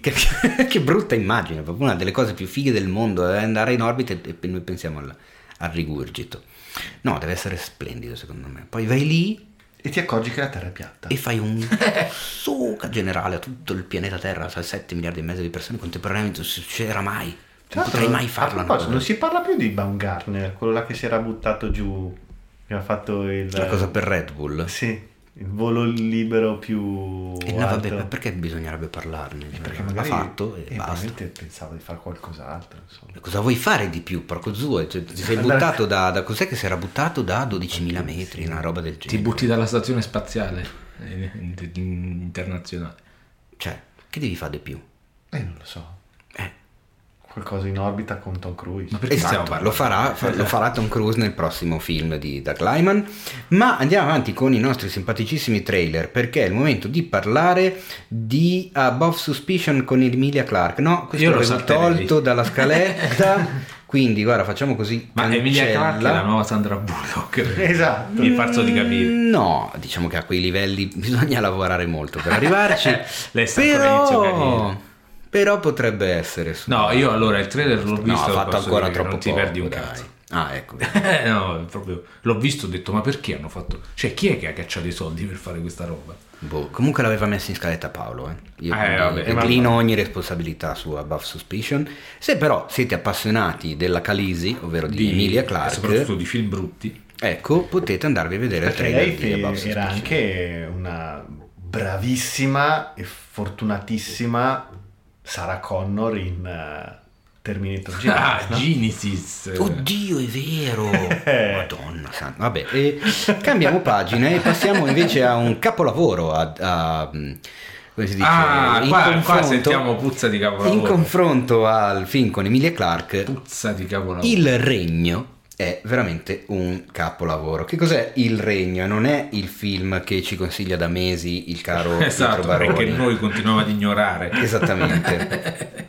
In realtà è il primo lungometraggio italiano di Francesco Fanuele, sperando di aver azzeccato, ma sì, Sì, l'accento, Fanuele. non credo che sia Fanuele.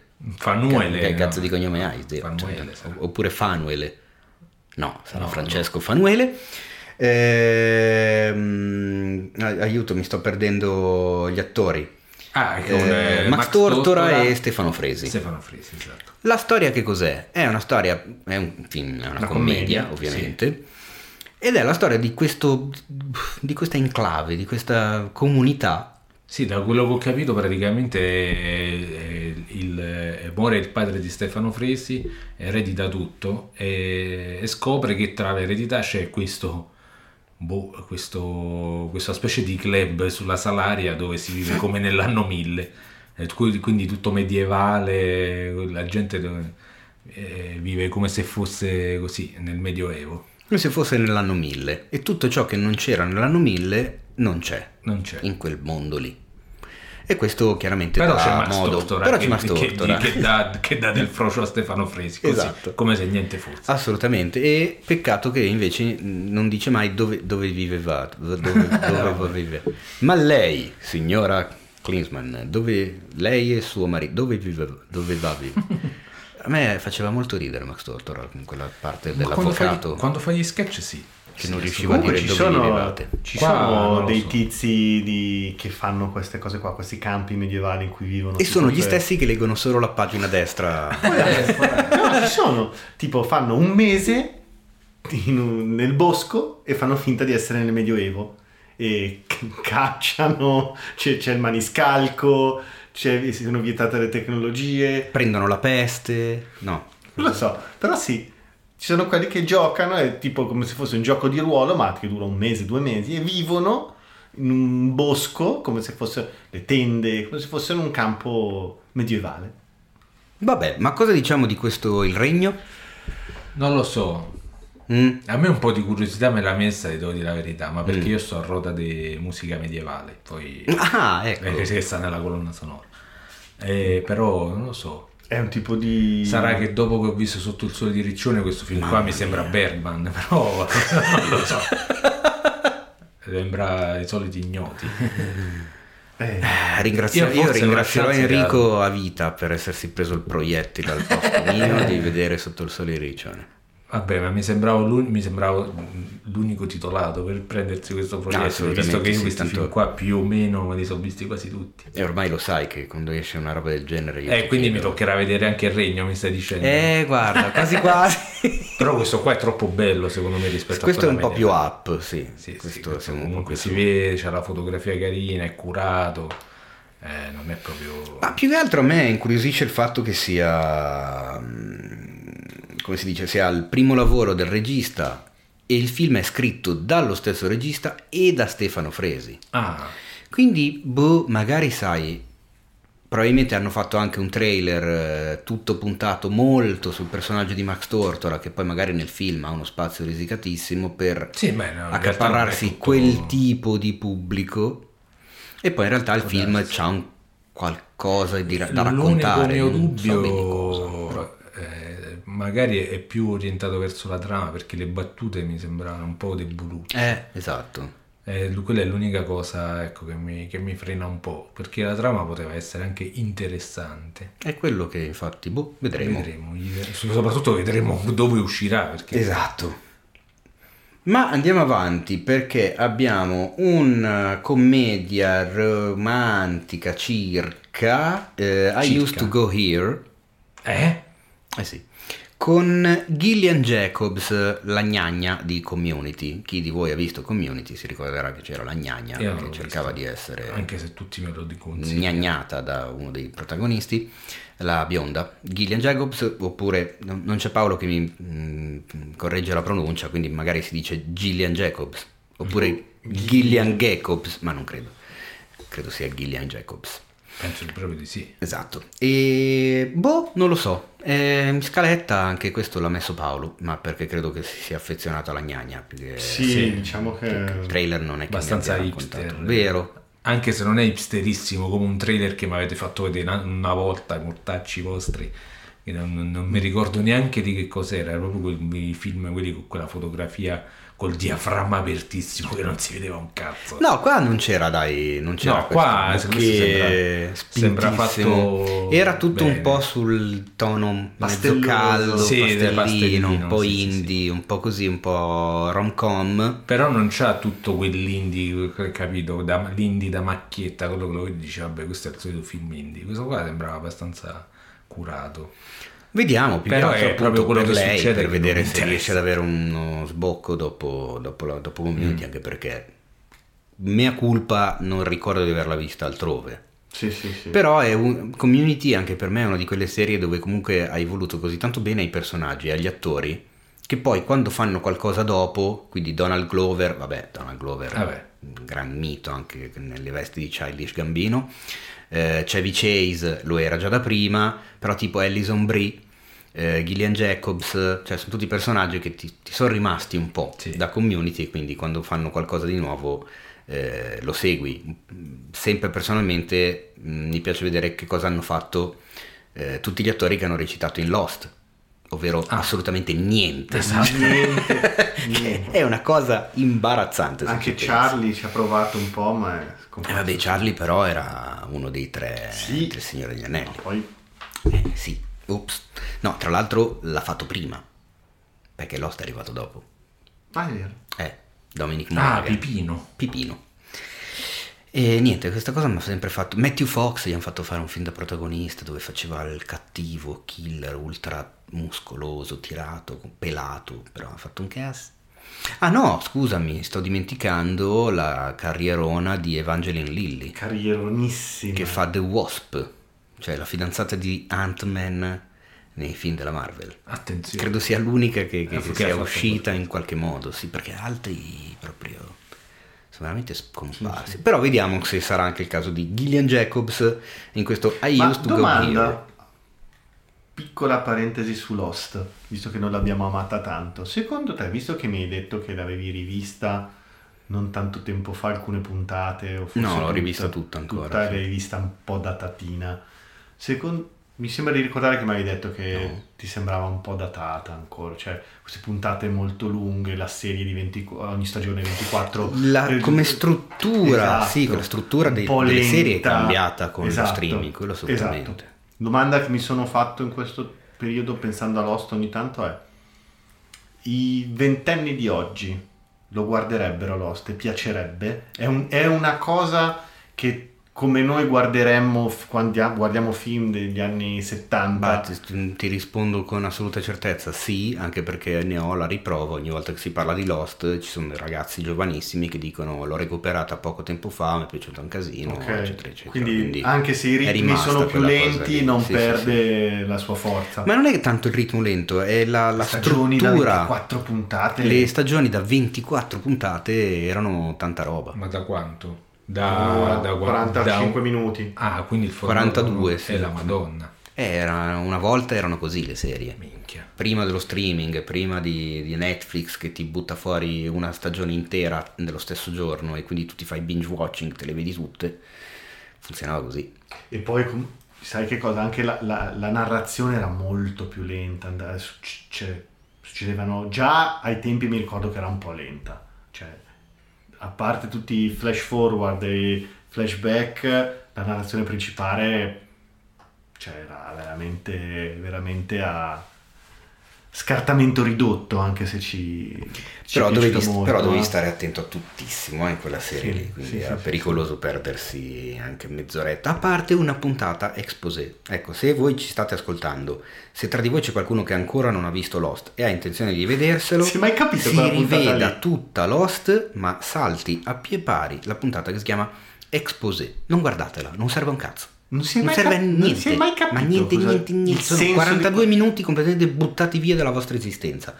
Salvatevi almeno voi. Non si è mai Non capito il- quella cosa lì. Riempitivo perché i fan chiedevano Nuovi personaggi. essendo, sta- essendo Lost una serie che è, è- è nata e cresciuta anche con l'internet cosiddetto 2.0 con la nascita dei primi social dei forum di discussione eccetera col passare avanti delle stagioni c'erano del- dei veri e propri mm, riferimenti delle strizzatine d'occhio al fandom da parte degli sceneggiatori Certo. lo notavi questa cosa Sì. e quella puntata è nata proprio perché molti chiedevano degli approfondimenti sui personaggi secondari.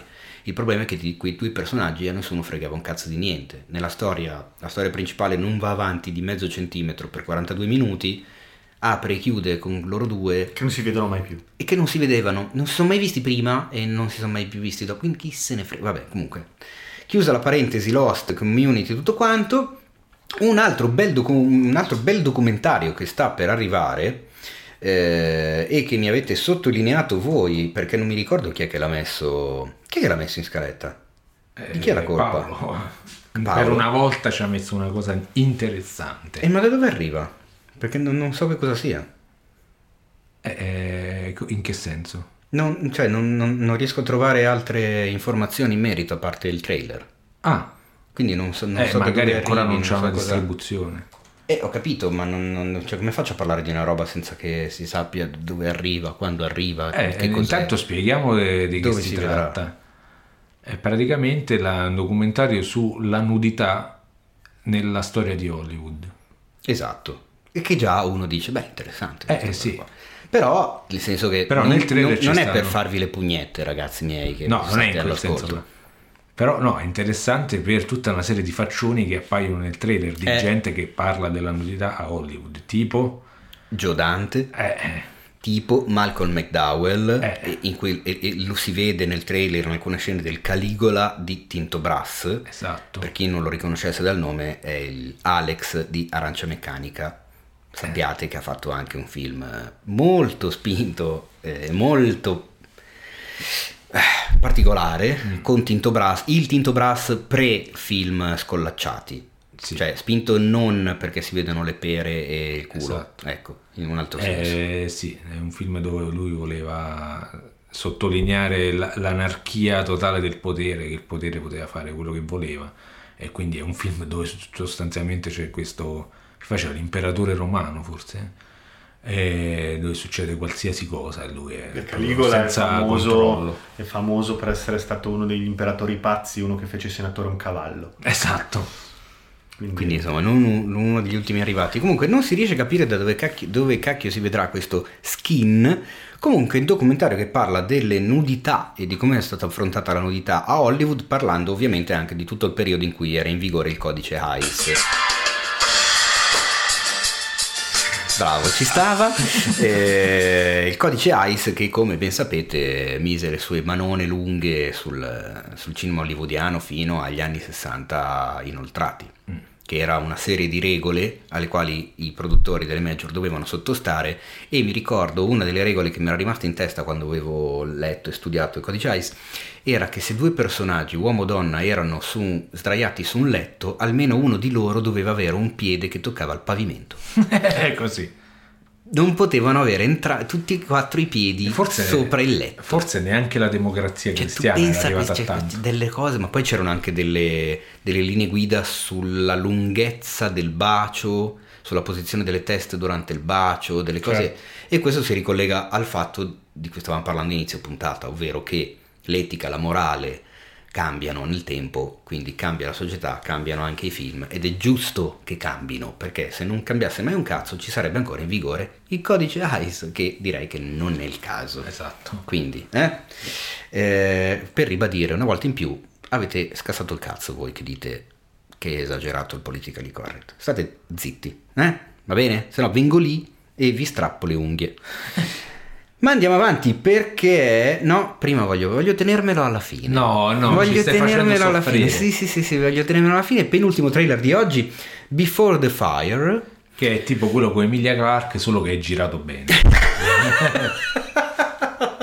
Non lo so, però mi ha fatto strano la cosa che eh, sia nominato Pandemic Horror. esatto. Eh beh, Come sì, se fosse diventato una sorta di sottogenere ormai. Eh, cioè, sì. questo film non credo che l'abbiano girato adesso. Eh no. Quindi l'hanno girato prima, ma gli ha, gli ha detto culo, perché comunque, anche se horror non si capisce bene dal trailer che cosa ci sia di horror. Sì, sembrava più azione, Ah, sì, thriller. Thriller, Thriller, esatto. Quindi c'è insomma, storia questa di pandemia, quest- ma... Sì, no, ma la storia di questa attrice che ehm, è sull'onda del successo, ma c'è questa pandemia, allora deve tornare alla casa natale in eh, quarantena e lì arrivano dei, dei vecchi personaggi del suo passato che la disturbano. Mm, Si ripropongono, diciamo, come Esatto. i peperoni. esatto. E mm, quindi, boh, non lo so. Ma Ma attenzione Arriviamo. perché il trailer della settimana, ragazzi, è senza Del mese o forse del- dubbio. Sì, vabbè, dell'anno. No, non creiamoci troppe aspettative No, perché io esatto. poi lo so come vanno a finire queste cose. Come vanno a finire? Vanno a finire che poi bestemmi. che non sarebbe una grande novità, però. eh, Allora, il film male. di cui stiamo parlando è Fried Berry, cioè il berry fritto, Berry Bartolomeo fritto. che è probabilmente anche il nome con Guarda il quale arriverà in. Italia. Eh, No, Bartolo- È bella anche la locandina. Ho visto Bartolomeo fritto. Sarebbe Che figo. Forse in realtà, in realtà parla del, del frutto, un berry. un- No, Berry però è con la A. Non è Berry con Ah, la E. ok. Quindi attenzione, Berry proprio vedi, Berry conosce l'inglese. Ok. E, allora, primo film di Ryan Kruger, Ah, primo. primo lungometraggio di Ryan Kruger e il cognome secondo me comunque promette bene, perché, insomma Esatto. ha un cognome che ricorda Anche la faccia promette bene. ricorda molto, eh, da criminale. Freddy Krueger. Comunque, primo film di primo lungometraggio di Ryan Kruger, eh, anche sceneggiatore del film, eh, regista che ha già vinto vari premi in vari festival eh, con i suoi cortometraggi, ma che ha vinto vari premi in vari festival anche con questo Fried Berry, Ah, che è stato bene accolto ovunque e giusto per farvi salire un po' più l'acquolina alla bocca, sempre parlando di droplets, eh, vi posso dire che è un film che ha vinto al festival sudafricano miglior montaggio, miglior eh, fotografia e miglior film sudafricano, perché ricordiamoci, è un film sudafricano, Eh, prodotto ricordiamoci, in Sudafrica. eh, ricordiamoci chi è uscito dal Sudafrica. Chi è uscito da Sudafrica? Io Nelson ovviamente Mandela. c'ho eh. Charlie No, del, del cinema. Eh, no, il regista. Il regista di, di Street Nine. Esatto. Ah, certo, Neil Blomkamp. Neil Blomkamp. Eh, cioè, io ho problemi con i nomi. E poi ci sono anche i Diane Tour. I Diane Tour. Madonna. I see you freaky and I like you a lot. Esatto. Ehm, allora, che, cosa- che stanno tra l'altro infatti fanno la, sono gli attori di, di Ciappi Di Esatto. Ciappi, esatto, che aspetta, eh, Ciappi che però da noi l'hanno rinominato in un altro Human modo. Droid. Human Droid. Eh, Ma perché mai- Ciappi ti viene in mente subito il cibo per Sì, ho capito, però Ciappi era un acronimo, quindi aveva anche senso. eh vabbè vai Human. Droid, vabbè. Human Droid che è un cellulare Che non era neanche malaccio, se posso dire. allora, verità. film, a, me, eh? a me tutti i film di, Blom, di Blomkamp Bene, fatti due.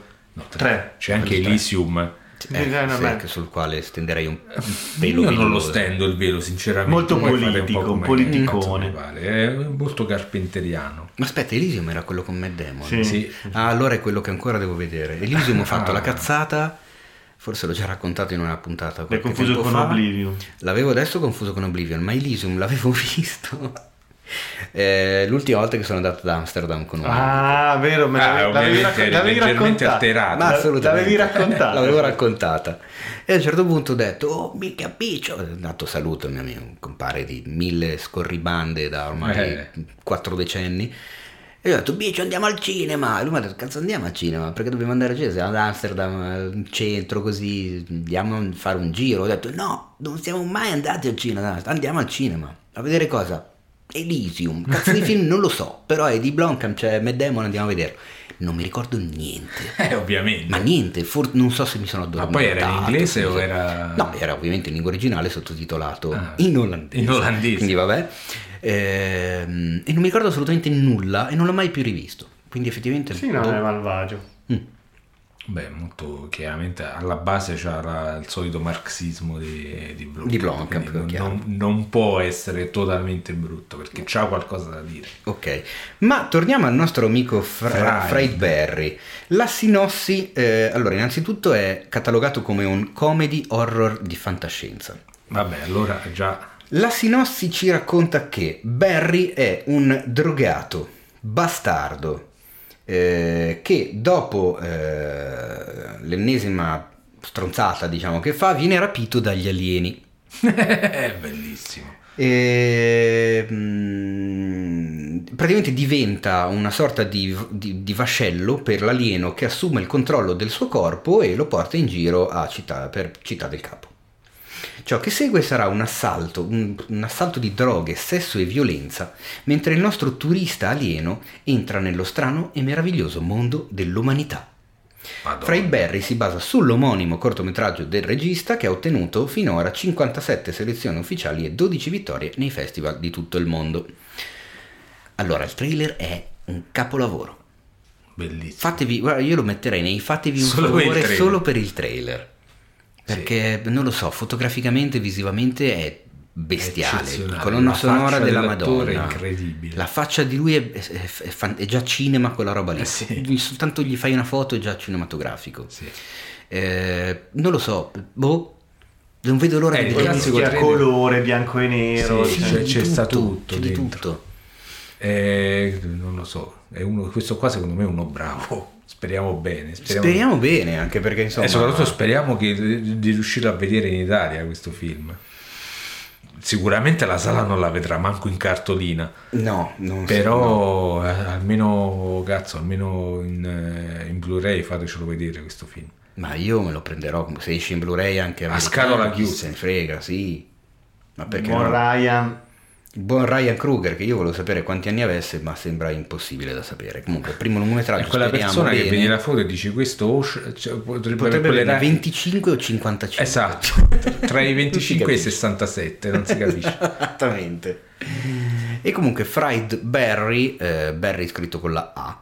Andatevi a vedere il trailer e poi magari lo commentiamo Noi non sapremo che altro commenti. dire perché effettivamente è un trailer che non dice niente, però ti fa vedere queste immagini incredibili che tu dici ma lo voglio Cosa vedere sta adesso. succedendo? Esatto.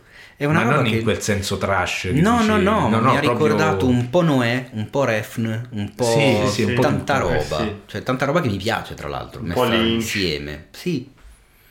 Eh, aspettiamo un anno, ma c'è una data, non c'è niente. E... Nel no, trailer allora- non mi sembra di aver visto date. C'era No, nel titolo. trailer non ci sono date. Eh, qua la data è 6 marzo 2020 Sì, per ciao. gli Stati Uniti, ma credo che non sia aggiornata la cosa. Eh, quindi non, non- non- se ne, non se ne sa assolutamente un cazzo. No, infatti il 6 marzo è riferito a un festival negli Stati Uniti. Ah, ecco. Non se ne sa assolutamente niente. Eh, il secondo me è uno dei nuovi film feticcio esatto. eh, di questo podcast. Un po' come Jesus Shows You the Way to the Highway. Non so No, non lo conosco. Non lo conosci? No. Eh, da, da fine puntata te lo faccio vedere. Ne abbiamo parlato qualche puntata fa. Un altro, un altro film che ho scovato io.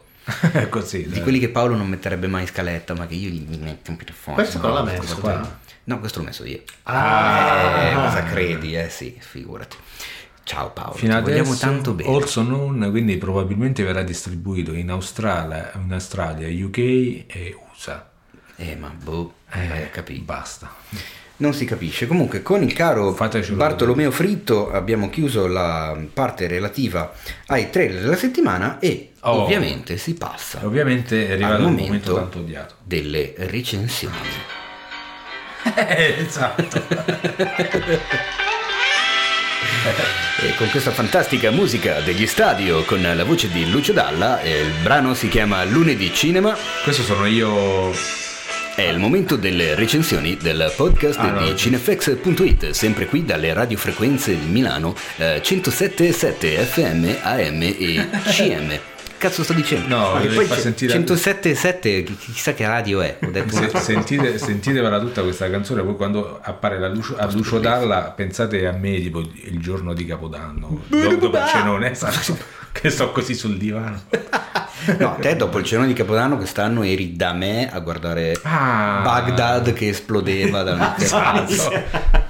Era veramente una roba imbarazzante. Quindi, da cosa si parte? Eh, sei tu Io- il moderatore.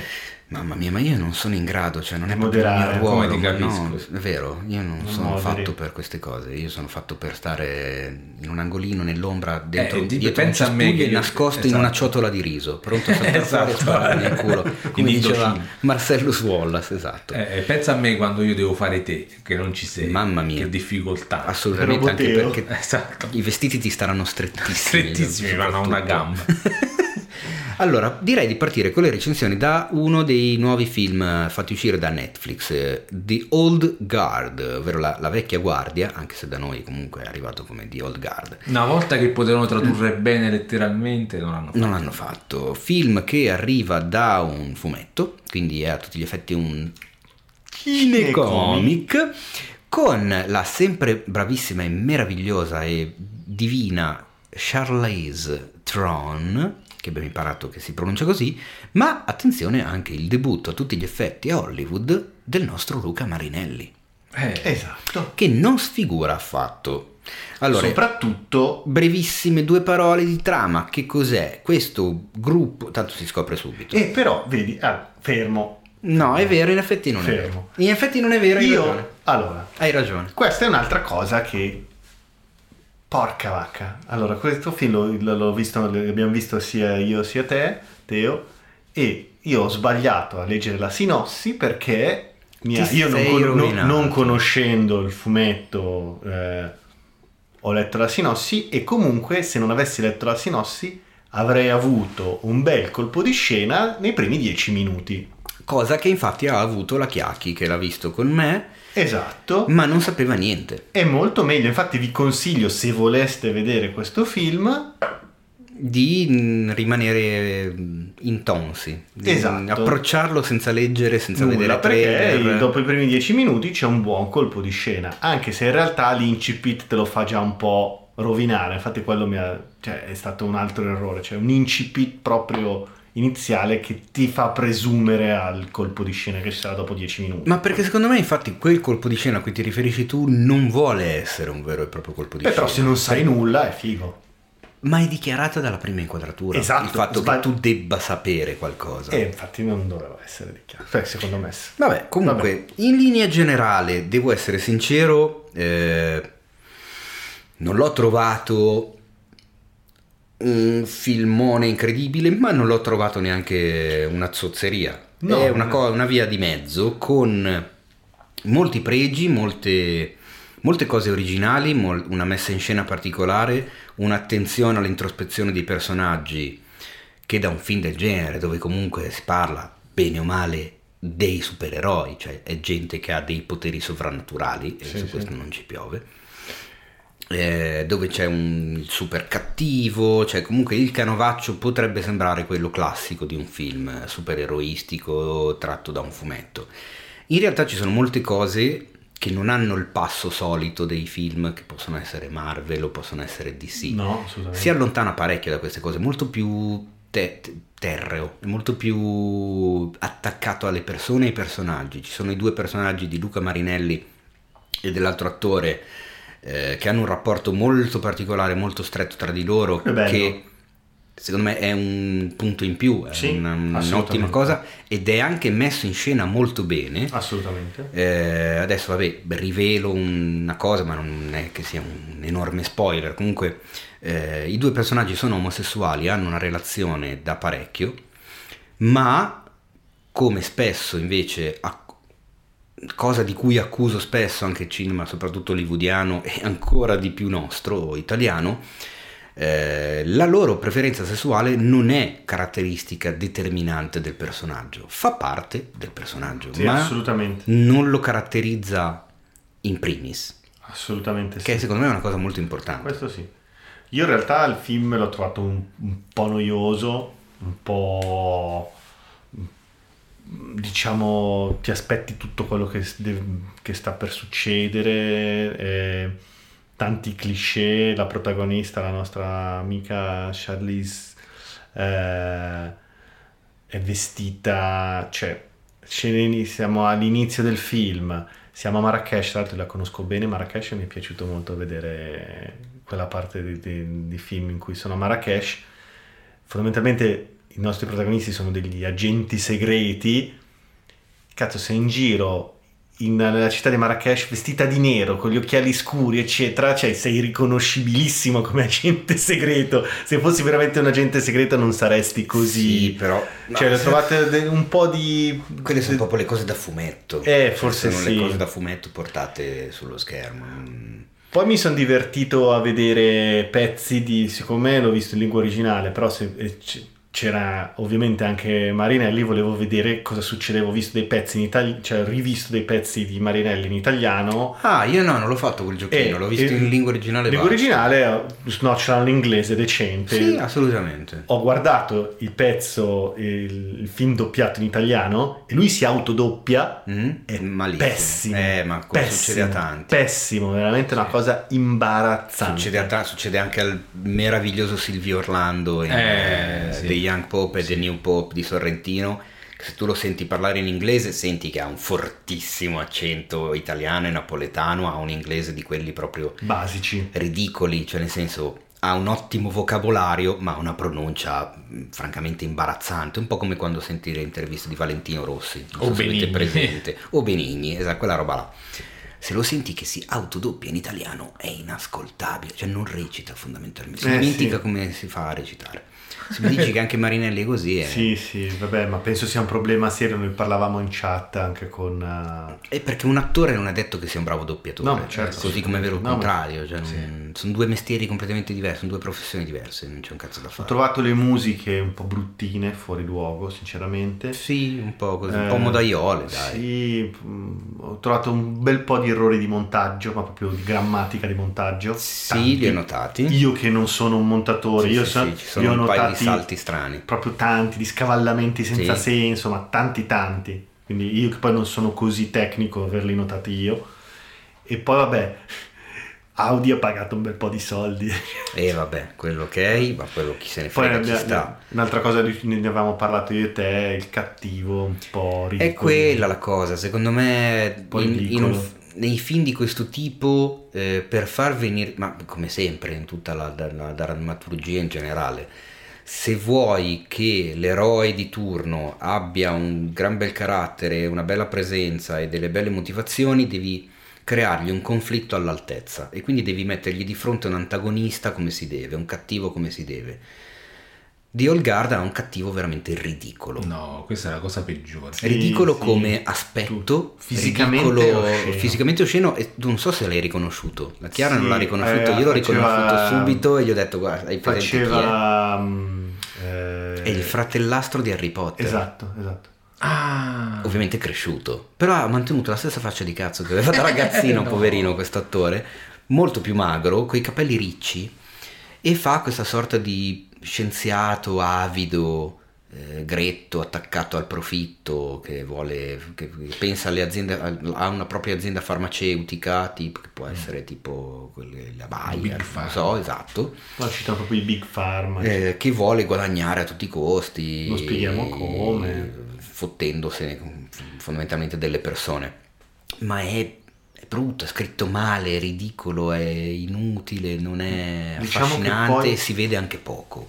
È un film anche che è debitore di tanti film, soprattutto uno anni 80 che non cito per non, eh, Sì, per non fare spoiler, eccetera, che aveva un, un film che lo questo qui degli anni 80, vabbè no, lasciamo perdere. Lascia stare perché esatto, se no ci infiniamo in una roba da cui non usciamo più. Secondo me uno degli errori più grossi, oltre al cattivo, è il fatto che il film parte già con l'idea di avere un sequel. Si chiude con una porta spalancata che non è un finale, seguito. non è un finale aperto. Non è un finale. Non è un finale aperto. No, Eh, è una sorta è di. È come se fosse la prima puntata di, di una serie. Sì, sì, esatto, E assolutamente. spesso sì. anche il film ha il passo della serie televisiva e non del lungometraggio. Questa cosa va a cascata ad essere un problema su tanti altri aspetti, ad esempio appunto la presentazione dei personaggi, cioè i personaggi si vede che hanno una sorta di... hanno un potenziale perché hanno una minima caratterizzazione mh, specifica per ognuno di loro, ma non vengono approfonditi forse proprio in vista del fatto che tanto li approfondiremo nel prossimo film. Ma è una cagata, perché Sì, tu sì, devi sì. pensare a, a- a- a Esatto. crearmi un film eh, in sé per sé. Difficilmente io faccio fatica ormai da anni a emozionarmi nei film, spesso mi piacciono, li guardo più col- cioè, con la testa, sulla pancia arrivano poco.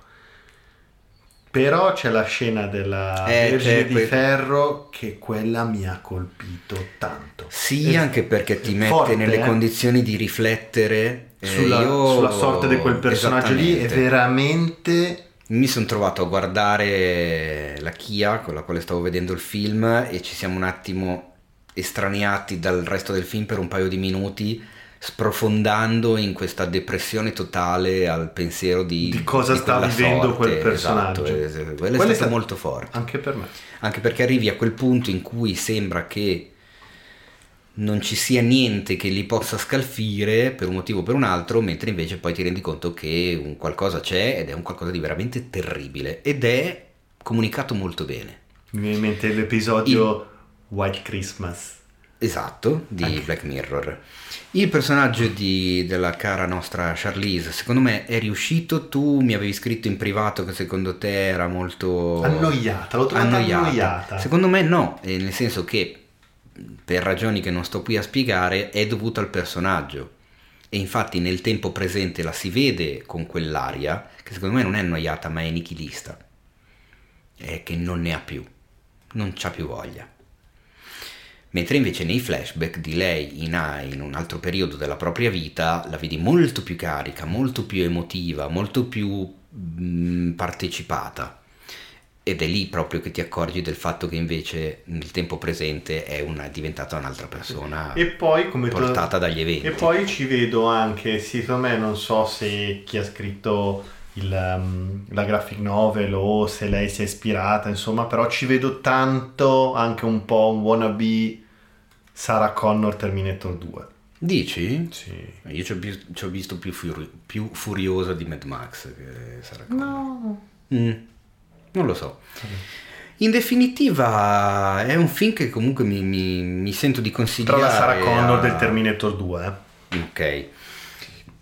È un film che mi sento di consigliare a chi vuole passarsi un'oretta Sì. e 40 di intrattenimento, a chi vuole vedere magari una sorta di film, eh, tra virgolette, su dei supereroi, che però non assomiglia a un classico film di supereroi. No, non è per niente Anzi, un film di Si supereroi. distanzia molto anche come messa in scena delle coreografie di, di lotta, Belle di sparatorie. quelle, belle. Sono fatte, girate, pensate molto bene e non sono per niente banali, non ci sono 12 milioni di stacchi per nascondere i movimenti, ma anzi ci sono molte inquadrature lunghe, fisse, dove puoi gustarti l'armonia dei corpi che si muovono e un po' come accade in alcune scene del, soprattutto del- mm, della serie di John Wick, mi ricordo, Mhm. dove hai tempo di vedere cosa fa il personaggio e come si muove all'interno del suo spazio. Ma infatti è stata una serie... Una, Coreografie riuscite, eh, cast forse non tutto all'altezza, ma ragazzi, gli applausi a Luca perché non sfigura per niente, ha un bell'inglese, riesce a essere molto espressivo anche in una lingua non propria, nonostante comunque il personaggio sia italiano, eh. Sì, perché all'inizio ci sono delle battute in italiano. Esatto, ogni tanto lui nel film parla italiano con un altro personaggio, il, film- il personaggio si chiama Nicola, quindi comunque è italianissimo, ma questo forse lo hanno anche fatto per dargli modo nel momento in cui si sentisse l'accento italiano nel suo inglese non dovesse essere un incredibile problema. Certo. Potrebbe essere una bella pensata, o magari il personaggio originale della graphic novel italiano, di questo non lo so. Però complimenti, anche il volto secondo me non sfigurava affatto. Ti dirò, lo vedo meglio inserito in un contesto internazionale di quanto può esserlo Pierfrancesco Favino. Nonostante stiamo parlando di un mostro come Favino nella recitazione, ma Favino quando lo vedo in un film internazionale mi sembra sempre, non lo so, l'imbucato. Cioè, esatto. mi, mi dà quell'impressione lì, non riesco mai a vederlo Tra integrato. l'altro non Già so se- Giannini lo vedo più integrato. Sì, Giannini Giannini, in, sì. eh, nel seguito del silenzio degli innocenti, ad esempio, era... cioè ci stava. Marinelli, secondo me, ci, ci sta di brutto, cioè ci sta proprio bene. Ma anche perché all'interno di un cast Giannini- multietnico. Ma anche di un'altra generazione, secondo me. Conta questo anche. Eh, ma non è che Favino sia un settantenne, adesso attenzione, non è che stiamo parlando di una differenza E di Marinelli età è abissale, dell'84, eh. È dell'84 Marinelli. Certo. Ce l'hai più giù in me? Eh, Oh signor santo. Ma veramente? Sì, sì. Oh mamma, non l'avrei mai detto, vabbè. E... Non lo so, a me, secondo me ha funzionato, secondo me funziona e mi auguro che il film, boh, a suo modo vada bene, e che Netflix decida comunque di fare il sequel come è nelle intenzioni dichiarate Certo. e che questo possa dare una svolta alla carriera di Luca Marinelli, che comunque... Perché non parentesi, ma Favino poi è stato bannato dalle Academy o no? Sai che non so come sia andata a finire. Che no, no, secondo me no, anche perché dopo quella tornata dove hanno fatto diversi italiani eh, che sono diventati dell'Academy, se- Attenzione, sono stati invitati. invitati all'Academy. E io ho sentito pure, cioè, tipo servizi in televisione che intervistavano altra gente che era stata invitata. Ah, adesso è diventato importante perché fa parte dell'Academy. Cioè, così proprio come, come se niente fosse. No, allora spieghiamo perché ci sta ascoltando perché stiamo facendo riferimento a una cosa di cui non- mi sa che non abbiamo neanche parlato approfonditamente. O forse ne abbiamo parlato in puntata, non me lo ricordo, sto Eh, diventando in, vecchio. In privato ne abbiamo parlato. Forse ne abbiamo parlato in privato. sulla chat porno. L'Accademia ha invitato altri 800 nuovi membri e se accettano tutti si arriverà a un numero sui- eh, attorno ai 10.000 eh, membri dell'Academy. Questo nell'ottica dell'inclusività ha invitato sempre più persone di varie etnie, sempre più persone di varie nazionalità, di età più giovani, moltissime donne perché qualche anno fa era venuto fuori il problema che il, il membro medio dell'Academy era caucasico, maschio, sopra i 60 anni Esatto. e statunitense. E quindi insomma non era tanto rappresentativo. Eh no. Quindi hanno cercato di dare una, una svolta, hanno invitato un botto di gente negli ultimi anni, sono arrivati ad avere eh, la metà dei membri da- femminili, cioè hanno fatto proprio una corsa incredibile a mettere le pezze, non sono ancora arrivati ad avere una ottima rappresentanza di, di tante etnie, però ci stanno pian pianino arrivando. Tra gli ultimi invitati, quest'anno ci sono anche stati parecchi italiani, tra cui la Comencini, l'Archibugi, Maria Sole Tognazzi, adesso i primi che mi vengono in mente, eh, il costumista italiano che adesso non mi viene in mente il nome, due ragazzi degli effetti Eh, speciali, Dante- due coreografi. Dante Ferretti. No, e Dante Ferretti da Mo che, Ah, che è membro dell'Academy, figurati. No, uno più giovane, eh, Mas Cantisani mi sembra, non vorrei dire una cazzata. E anche Pier Francesco Favino. Eh, Però ricordiamo che l'Academy comunica l'invito ai membri, mentre i membri dell'Academy sono e devono rimanere segreti per ovvie ragioni di ingerenze sul voto. Nel Esatto. momento in cui io so che Enrico Terubuzio fa parte dell'Academy ed è un mio amico, Mi quando io ho il film Natale. gli mando, gli dico, oh, comunque, eh, dai, un votino per il mio film, buttacelo. Questa cosa non si può fare, pena l'esclusione del film se ti beccano. È successo pochi anni fa a uno dei- degli addetti al montaggio sonoro di- del film eh, Benghazi, quello di Michael Bay, Mm. ed è stato eliminato dalla nomination, cioè il film è rimasto in nomination per quella categoria, ma lui si è perso la nomination perché hanno scoperto che faceva le telefonate agli amici che sapeva che erano dell'Academy. Sei un cretino, non si può fare. I membri devono rimanere segreti. La cosa buffa è che quando è venuta fuori la notizia dei- degli italiani invitati nell'Academy, il caro Pier Francesco Favino ha visto bene di mettere una story su Instagram in cui metteva lo screenshot con scritto Member 2020 Academy Awards con hashtag So- We Are Academy So So soddisfazione. soddisfazioni e io ho fatto lo screenshot l'ho mandato a- um, a- ai miei amici del podcast su whatsapp ho detto ma vedi sto imbecille? Cioè, adesso lo cacciano. E non si capisce se lo abbiano fatto oppure no perché non era la- la- lo screenshot dell'invito era proprio lo screenshot del, del tesserino membro. Quindi lui aveva immediatamente accettato l'invito. Esatto. questi gli hanno immediatamente risposto e lui ha immediatamente messo su Instagram eh sono dell'Academy ma in realtà non può. Quindi non, non credo siano cambiate le regole che invece adesso si possono diffondere i nomi però vabbè chi- non lo so Va bene. Pier Francesco, se ci ascolti, facci sapere che cosa è successo, se ti hanno detto qualcosa, se non Sicuramente ci ascolta, cioè, un nostro grande fan. Vero? Eh, Assolutamente. ecco, eccolo. Aiuto. Eh, bene, la puntata è finita. Eh, arriva- è giunto il momento che tanto odiate. Che tanto odiate, Eh. arrivederci e grazie. No, non è vero, niente, volevamo sapere co- cosa succederà con Favino, ma stavamo parlando di Marinelli perché abbiamo parla- parlato di, di Old Guard, Perché siamo nella sezione recensioni. recensioni, quindi eh, voto Pietro da 1 a 7 per The Ma Old? Guard. Ma che cazzo di voto? Ma poi non abbiamo mai dati i voti. Esatto, che cazzo stai dicendo? Ma in questo momento allora chiuderei questa recensione e aprirei quella di Enrico. Così, apriamola. In merito a una cosa noiosissima. esatto. Io guardo solo roba noiosa. no, non è vero. Non è vero. Eh, documentario, eh, serie, come si dice? Serie documentario, docu, Do- docuserie, docuserie, docuserie. esatto. In quattro puntate, che in realtà dura quattro ore, quindi alla fine poteva essere pure, un- se sforbiciato un po', poteva essere anche un documentario normale, però hanno fatto la serie perché è su Netflix e quindi bisogna tutto serializzare. Eh, la serie su Jeffrey Epstein, Filthy Rich, che tradotto in italiano sarebbe Jeffrey Epstein eh, ricco di merda, Esatto. più, più o meno. Ricco fottuto praticamente. cioè, che ri- mm, Filthy è tipo sporco. Sì, esatto, lurido. Lurido ricco, eh, ricco di merda, no, è più facile.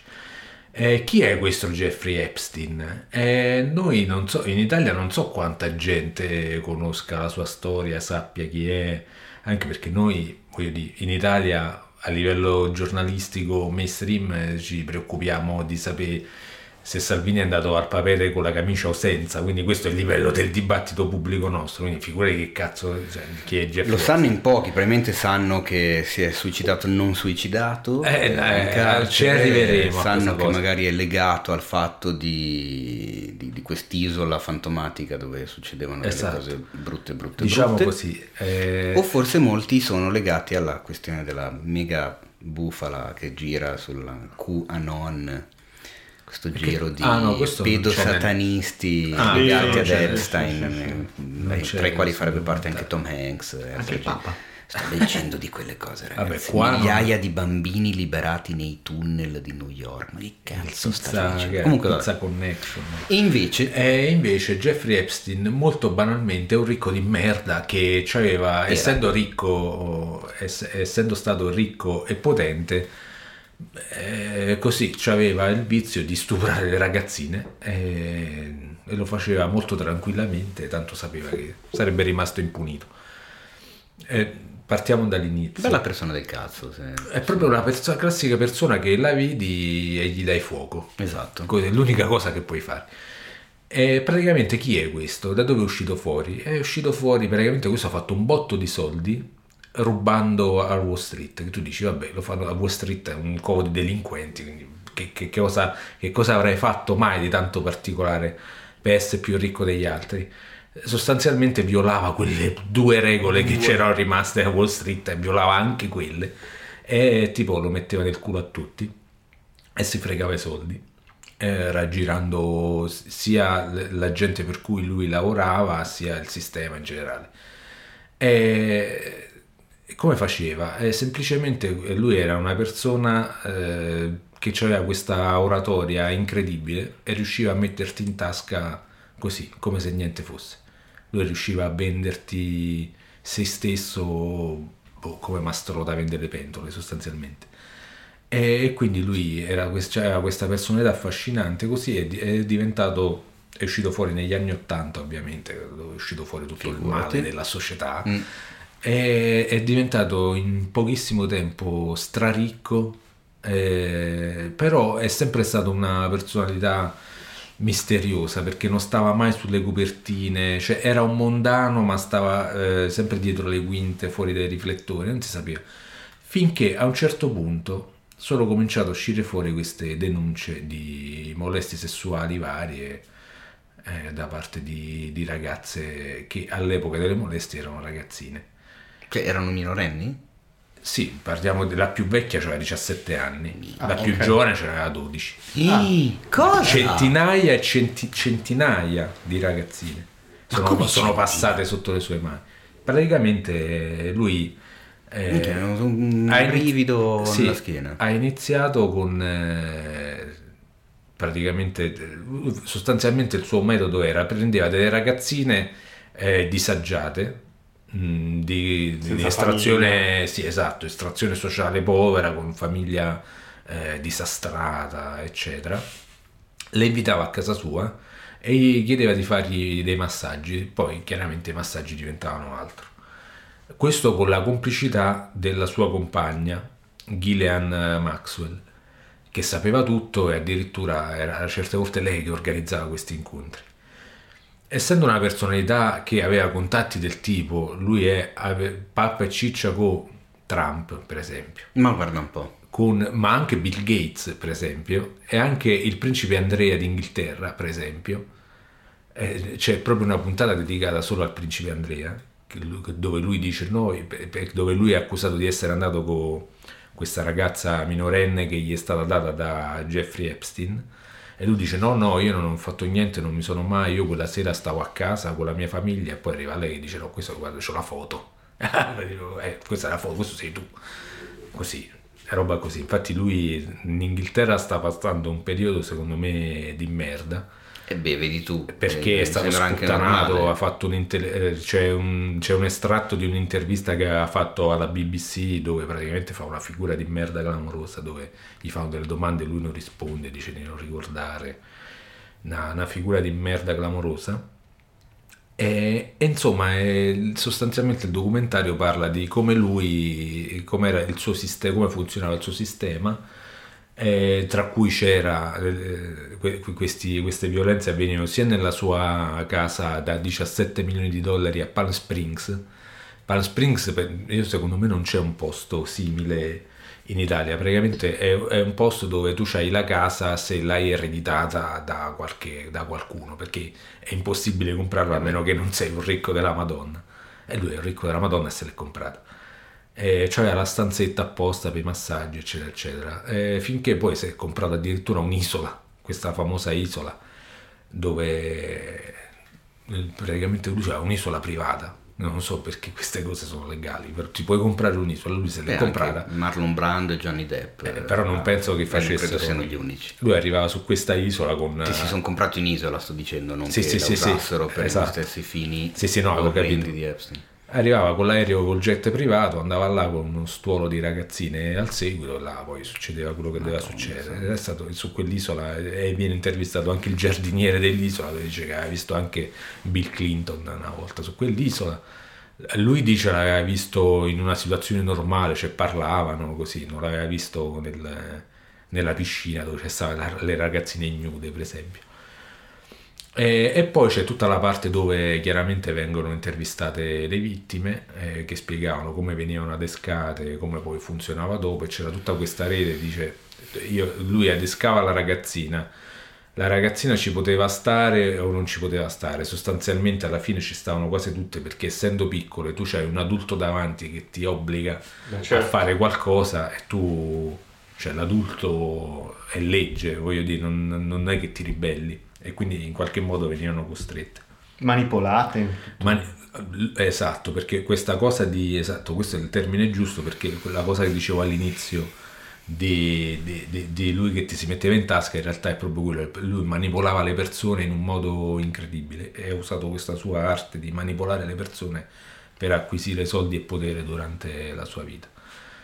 E, e niente, poi la cosa allucinante è successa nel 2008-2009, credo, che praticamente lui è stato incriminato formalmente, cioè è andato a processo, ma il processo è stato una farsa, nel senso che non è, pro- non è nemmeno iniziato, si è messo subito d'accordo col giudice al, al di fuori, giudice, eh, certo. Sarà comprato chiaramente il giudice, eccetera. Eh, l'hanno dovuto incriminare formalmente, l'hanno mandato in galera a Palm Springs, nella- nel famoso carcere di Palm Springs, che praticamente è un albergo a 5 stelle per quelli ricchi. Quindi lui entrava e usciva dal carcere così, come, come se stava a casa sua. A un certo punto gli hanno chiesto scusi, ma lei stava... No, io al carcere ci andava solo a dormire praticamente, lui 12 ore della giornata le passava fuori. E c- hanno lasciato uno stupratore libero di andare in giro 12 ore al giorno dal 2009 al, al 2019 quando poi è stato riarrestato quando la cosa è proprio diventata insostenibile, nel senso che le denunce sono diventate centinaia e centinaia, e quindi hanno raccolto le prove, l'hanno mandato in galera. E in galera si è, pare si sia suicidato impiccandosi, e in realtà poi nel, nel documentario viene intervistato un medico legale indipendente che ha visto i referti e ha detto ma un uomo col collo rotto in quei punti là sicuramente è, è non vogliamo fare complottismo, ma è abbastanza improbabile che si è suicidato da solo. E quindi probabilmente è stato messo a tacere perché sapeva troppe cose, visto i giri che aveva. Ah, dici... Ah, ok. Aspetta, Eh. perché io invece no, l'avevo intesa in un altro modo. Cioè, io modo? eh, l'avevo intesa come... eh, L'avevano ucciso- sappiamo che brutta fine facciano gli stupratori in galera, cioè non fanno... non- No, non- lì in realtà- sopravvivono a lungo di solito. Eh no, lì c'è questa... I pedofili stupratori. Sì, sì, intendo, sì, sì, sì. Eh, potrebbe anche essere come potrebbe Io l'avevo essere... vissuta in quel- da quel punto di vista Eh, lì, no, non io ci avevo neanche pensato al fatto... Eh beh, lui conosce le persone, poi chiaramente Effetti. non viene fatta nessuna relazione, però ci sono foto di lui con tutti i personaggi di Hollywood, dello spettacolo, il nostro caro amico Weinstein, eh, eccetera, che, Capirai. erano pappa e ciccia. Che tra ovviamente- l'altro, piccola parentesi, notizia di pochissime ore fa, è stato meno male rifiutato l'accordo che gli avvocati di Epstein, di Weinstein avevano provato a, a chiudere con le vittime, che prevedeva un risarcimento economico totale di 18 milioni di dollari, Che è un po' pochino. che è veramente pochino. E soprattutto però eh, la cosa prevedeva eh, la- l'assoluzione da parte di tutti i capi d'accusa. Ah, ecco. E giustamente l'associazione delle vittime in class action ha detto col cazzo, Esatto. paghi tutto quello che devi pagare andando dentro, non ce ne frega una minchia dei tuoi spiccioli. Chiusa parentesi. E lui infatti, ti- questo Epstein, eh, a un certo punto quando hanno visto che si stava mettendo male, proprio quando è stato incarcerato l'anno scorso, eh, i- gli avvocati hanno provato a dare risarcimento praticamente quasi tutti i suoi averi che ammontavano intorno ai 500 milioni di dollari, eh, però non è- non è- le, le vittime hanno detto col cazzo. Ma meno male che, c'è, che esiste ancora, che, che- che non si può comprare tutto, cazzo. Se vi interessa questo discorso della manipolazione, non so se ne avevamo mai parlato, però c'è una serie su Netflix veramente inquietante che è Rapita alla luce del sole. Guardatela, è una serie inquietante. Guarda, a me è già salito un nervoso bestiale mentre parlava Enrico di È una questo serie, personaggio. un Quindi... documentario reale in cui intervistano le persone, in cui fondamentalmente una famiglia americana, eh, una cittadina, ha una famiglia amica e per anni il, ehm, il padre della famiglia amica violenta la figlia degli- de- de- della famiglia protagonista. Tant'è che a un certo punto la rapisce per un giorno, eccetera. Ma poi la cosa inquietante è che nonostante dopo che la rapita viene fuori, torna a casa e la cosa continua e questa famiglia rimane amica di questo qua. Cioè la capacità manipolatoria delle persone su persone semplici è inquietante. Guardatela perché è veramente molto molto... Non lo so, a me sono le robe che veramente mi fanno prendere e partire con un lanciafiamme. a- Rapita alla luce del sole, cioè l'ingenuità di questa famiglia, di come vengono manipolate, cioè la capacità di manipolare delle persone e l'ingenuità delle persone che vengono manipolate è molto più frequente di quella che noi stessi immaginiamo. Mamma mia. E Comunque, sì. Vabbè, eh, comunque questo è per concludere. Jeffrey Epstein, Filter Rich, dove Sì, no, si il- può trovare? su Netflix, no, per concludere volevo dire, quindi vabbè, è stato si è suicidato o non suicidato, non si è capito. La cosa buona è che recentemente, qualche settimana fa, hanno arrestato la sua compagna Ghislaine Maxwell, che praticamente Ah. dal documentario risulta essere il braccio destro di lui. E la cosa bella che ho letto ieri è che praticamente stavano, con questa stanno a fare in America, nel- nella prigione dove sta il gioco dell'oca, per spostarla da una cella a un'altra perché stanno tentando di ammazzarla in tutti i modi. Ah, eh, vedi. Eh, pure lei. Mi sembra oggi doveva stare in udienza a testimoniare, eh, doveva succedere qualcosa, adesso vediamo, vedremo come andrà a finire. però se questa veramente parla, esce fuori tutto il merdaio, secondo me succede un casino. Perché questi avevano il giro grosso, il giro dei avvocati, addirittura parla un avvocato di lui, di, Ep- di, di, di, di questo Epstein, che è una persona di merda, è proprio il classico avvocato pezzo di merda. Eh, il giudice che, che avevano praticamente si capisce che avevano corrotto per farsi andare alla galera a Palm Springs la prima volta nell'amministrazione Trump è diventato ministro del lavoro quindi c'è tutto il solito giro così. Eh, l'unica cosa è che, diciamo proprio tecnicamente sul documentario, eh, io avevo parlato di atleta l'altra volta quando ero mm-hmm. stato qua e avevo sottolineato questa cosa bella che loro partivano dal caso del, del mostro molestatore del, di turno per delineare tutto il contesto e il sistema che ci stava intorno. Questo invece eh, non è così, questo si focalizza sui dettagli, su come lui agiva, eccetera. Diciamo, e più sbatti il mostro in prima pagina, il contesto vero non, non, lo, non lo delinea perfettamente. Probabilmente secondo me perché in quell'altro documentario c'era comunque eh, un'indagine giornalistica dietro, un'inchiesta giornalistica eh, fatta dal giornale di Indianapolis e mentre qui è proprio un prodotto televisivo e basta, insomma, non c'è quella base forte di giornalistica. Però va visto per capire ancora una volta come funziona la faccenda molestie, che è una cosa seria, non è una E cazzata. vediamo anche se ci saranno degli strascichi con con questa Gillian Maxwell. Eh, speriamo. Cosa succederà? Tra l'altro una cosa inter- interessante così che, non, che, ho notato vedendo questi due documentari, che le vittime, quando viene fuori il sottopancia con la scritta del nome, in America vengono chiamate survivor, mm. sopravvissute, che, che, rende bene, rispetto a vittima, rende bene la, la, la questione della violenza. Sì, assolutamente, sono d'accordo. È, è, un po' più forte come, è un po' più, sì, forte come, come appellativo. Sì.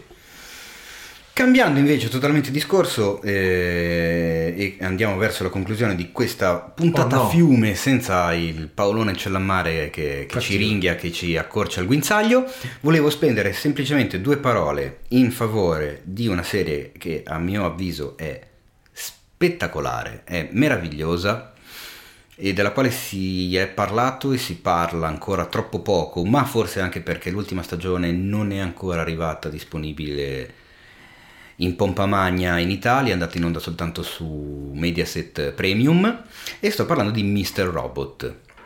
Mr. Robot serie di quattro stagioni di Sam Ismail con protagonista un Rami Malek che ragazzi se vi è piaciuto altrove eh, in Mr. Robot eh beh, questa è la serie che hanno lanciato la serie che lo ha lanciato è secondo me il personaggio che gli è riuscito assolutamente meglio, cioè Malek eh, nei panni di Elliot Alderson di Mr. Robot è meraviglioso, riesce ad avere un ventaglio di, di, di, di emozioni, a restituire tutte le emozioni del personaggio in maniera spettacolare la... Su Amazon Prime Video sono disponibili le prime tre stagioni, io la quarta ah. me la sono eh, comprata su Fandango Now, quindi me la sono riuscita a finire perché avevo voglia di finirla e me la sono bevuta in pochissimi giorni perché è, è assolutamente qualcosa da non perdere. Mm, è tra le cose più originali che abbia visto finora, è diventata una delle mie serie preferite, quindi sto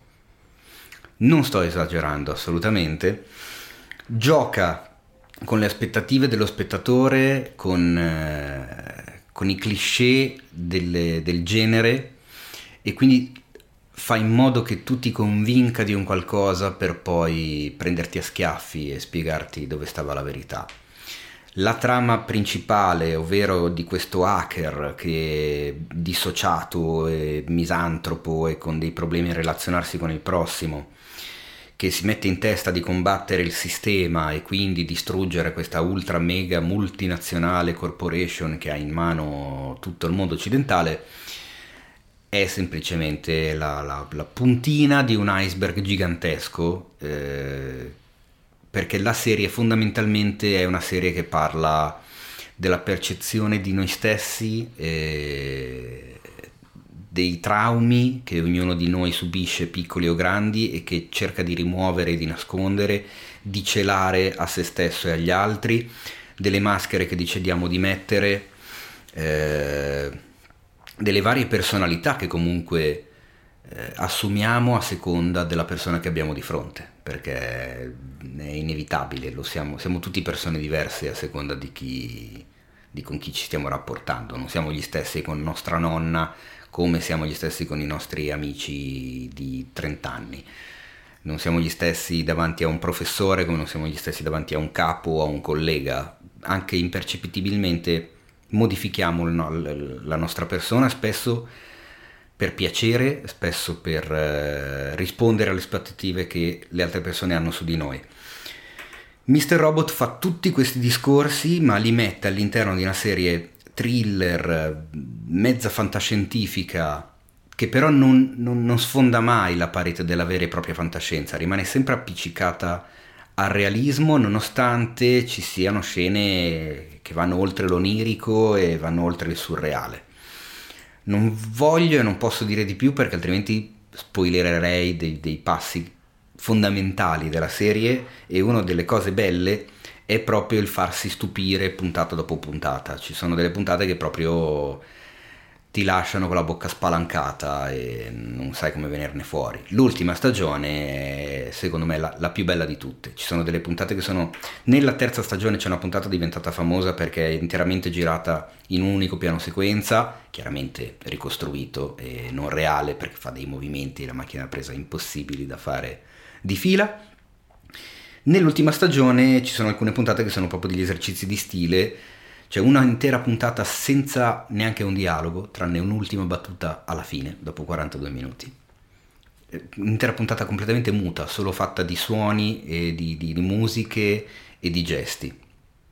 Eh, c'è un'altra puntata completamente ambientata all'interno di un'unica stanza, in cui succede tutto, ma i movimenti dei personaggi, quello che capita, le, le, come si muovono e come si ribaltano le situazioni, eh, riesce a portarti avanti tutta la puntata. Eh, è una serie che gioca tanto con la fotografia, ha le arie tutte sbagliate, ha le composizioni dei quadri tutti particolari che non seguono le regole della composizione in noni e mm, Pietro, fotografo, sa bene a cosa mi riferisco ti ribalta completamente la cosa, ma lo fa con una, sua, con una propria coerenza, cioè lo, fa, lo, vedi che non sono degli errori. No, conosci le regole e le trasgredisci. Esattamente, e lo fa con un'eleganza pazzesca, mm, con una, un'originalità rara. Mi sono assolutamente innamorato e non, adesso ho voglia di riprenderla dall'inizio, farla vedere alla Chiacchi, continuo a dirle inizia, inizia, iniziala perché è l'occasione di rivederla, nonostante abbia un sacco di cose in lista da vedere, film, serie, eccetera non me ne frega niente, sono pronto a riguardarmi quattro stagioni di Mr. Robot perché mi è piaciuta di brutto. E lancio un teaserino, prossimamente parlerò anche di Homecoming, che è un'altra serie presente su Amazon Prime Video, diretta sempre da Sam Ismail, anche se non è lo showrunner. Prima stagione con Julia Roberts, la sto vedendo e mi sta piacendo da impazzire anche questa. Detto ciò, ragazzi, sapete che momento è arrivato? No, no quello tanto odiato. È il momento, è arrivato il momento tanto odiato, il momento dei saluti, ma prima fatevi un favore. Senza baci, però. No, aspetta, che queste sono le cose che ha scritto Paolo eh, nella scaletta, quindi devo, mm, devo assumere la voce, la voce quella la istituzionale, la voce da DJ. Ma prima fatevi un favore, se non siete ancora iscritti, fatelo in modo da essere istantaneamente avvisati ogni volta che esce un nuovo episodio. E fateci un favore, continuate a diffondere Cinefax. Va bene che è il podcast di cinema numero uno in Italia, ma noi non ci accontentiamo mai. Parlatene con i vostri amici, parenti e colleghi. Lasciate una bella recensione a 5 stelle dovunque si possa fare. Insomma, diffondete Cinefax come degli ossessi. Che poi che cosa sono questi ossessi? Io mi sono, sono anni che mi sono le persone ossessionate.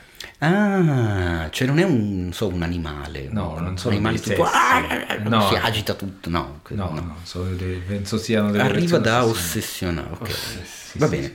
Ehm, non lo sapevo, carina. Vi ricordiamo inoltre che per rimanere aggiornati su tutto quello che è cinema potete seguire cinefx.it su Instagram, ma anche su Telegram, ma anche su Twitter, ma anche su YouTube, ma anche su Facebook, ma anche su basta perché sono mi sparano i coglioni, ma soprattutto su cinefx.it, il sito social di chi ama il cinema. Se volete farvi del male potete seguire me at il teino, ma in realtà pubblico solo quando vado in vacanza. Esatto. Non ci vado quasi mai, non pubblico quasi mai, però potete seguire con piacere at Pietro Baroni per delle foto meravigliose. D'altronde è uno dei fotografi più in gamba che abbiamo al mondo. Eh. se- eh, ma non ti preoccupare, io lo È dico lo adesso perché dopo ci sarà la fila. È lo E McCartney arrivare dei. Navigli.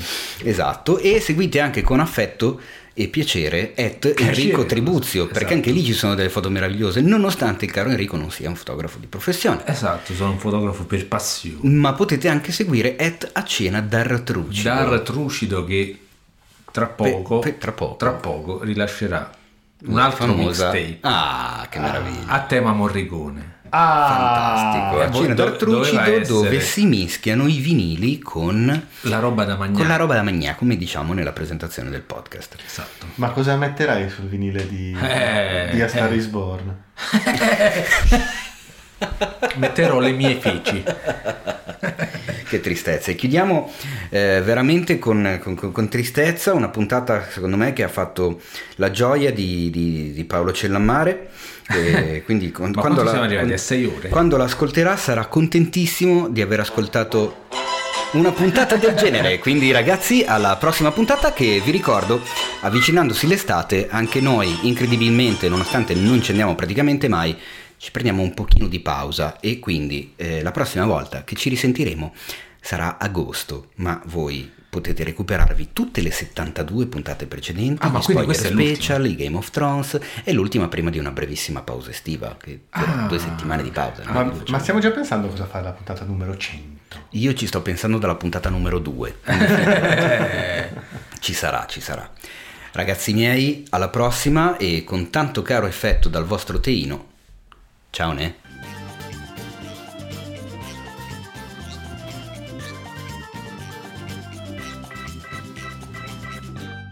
Questo podcast è stato presentato da The Best Blend,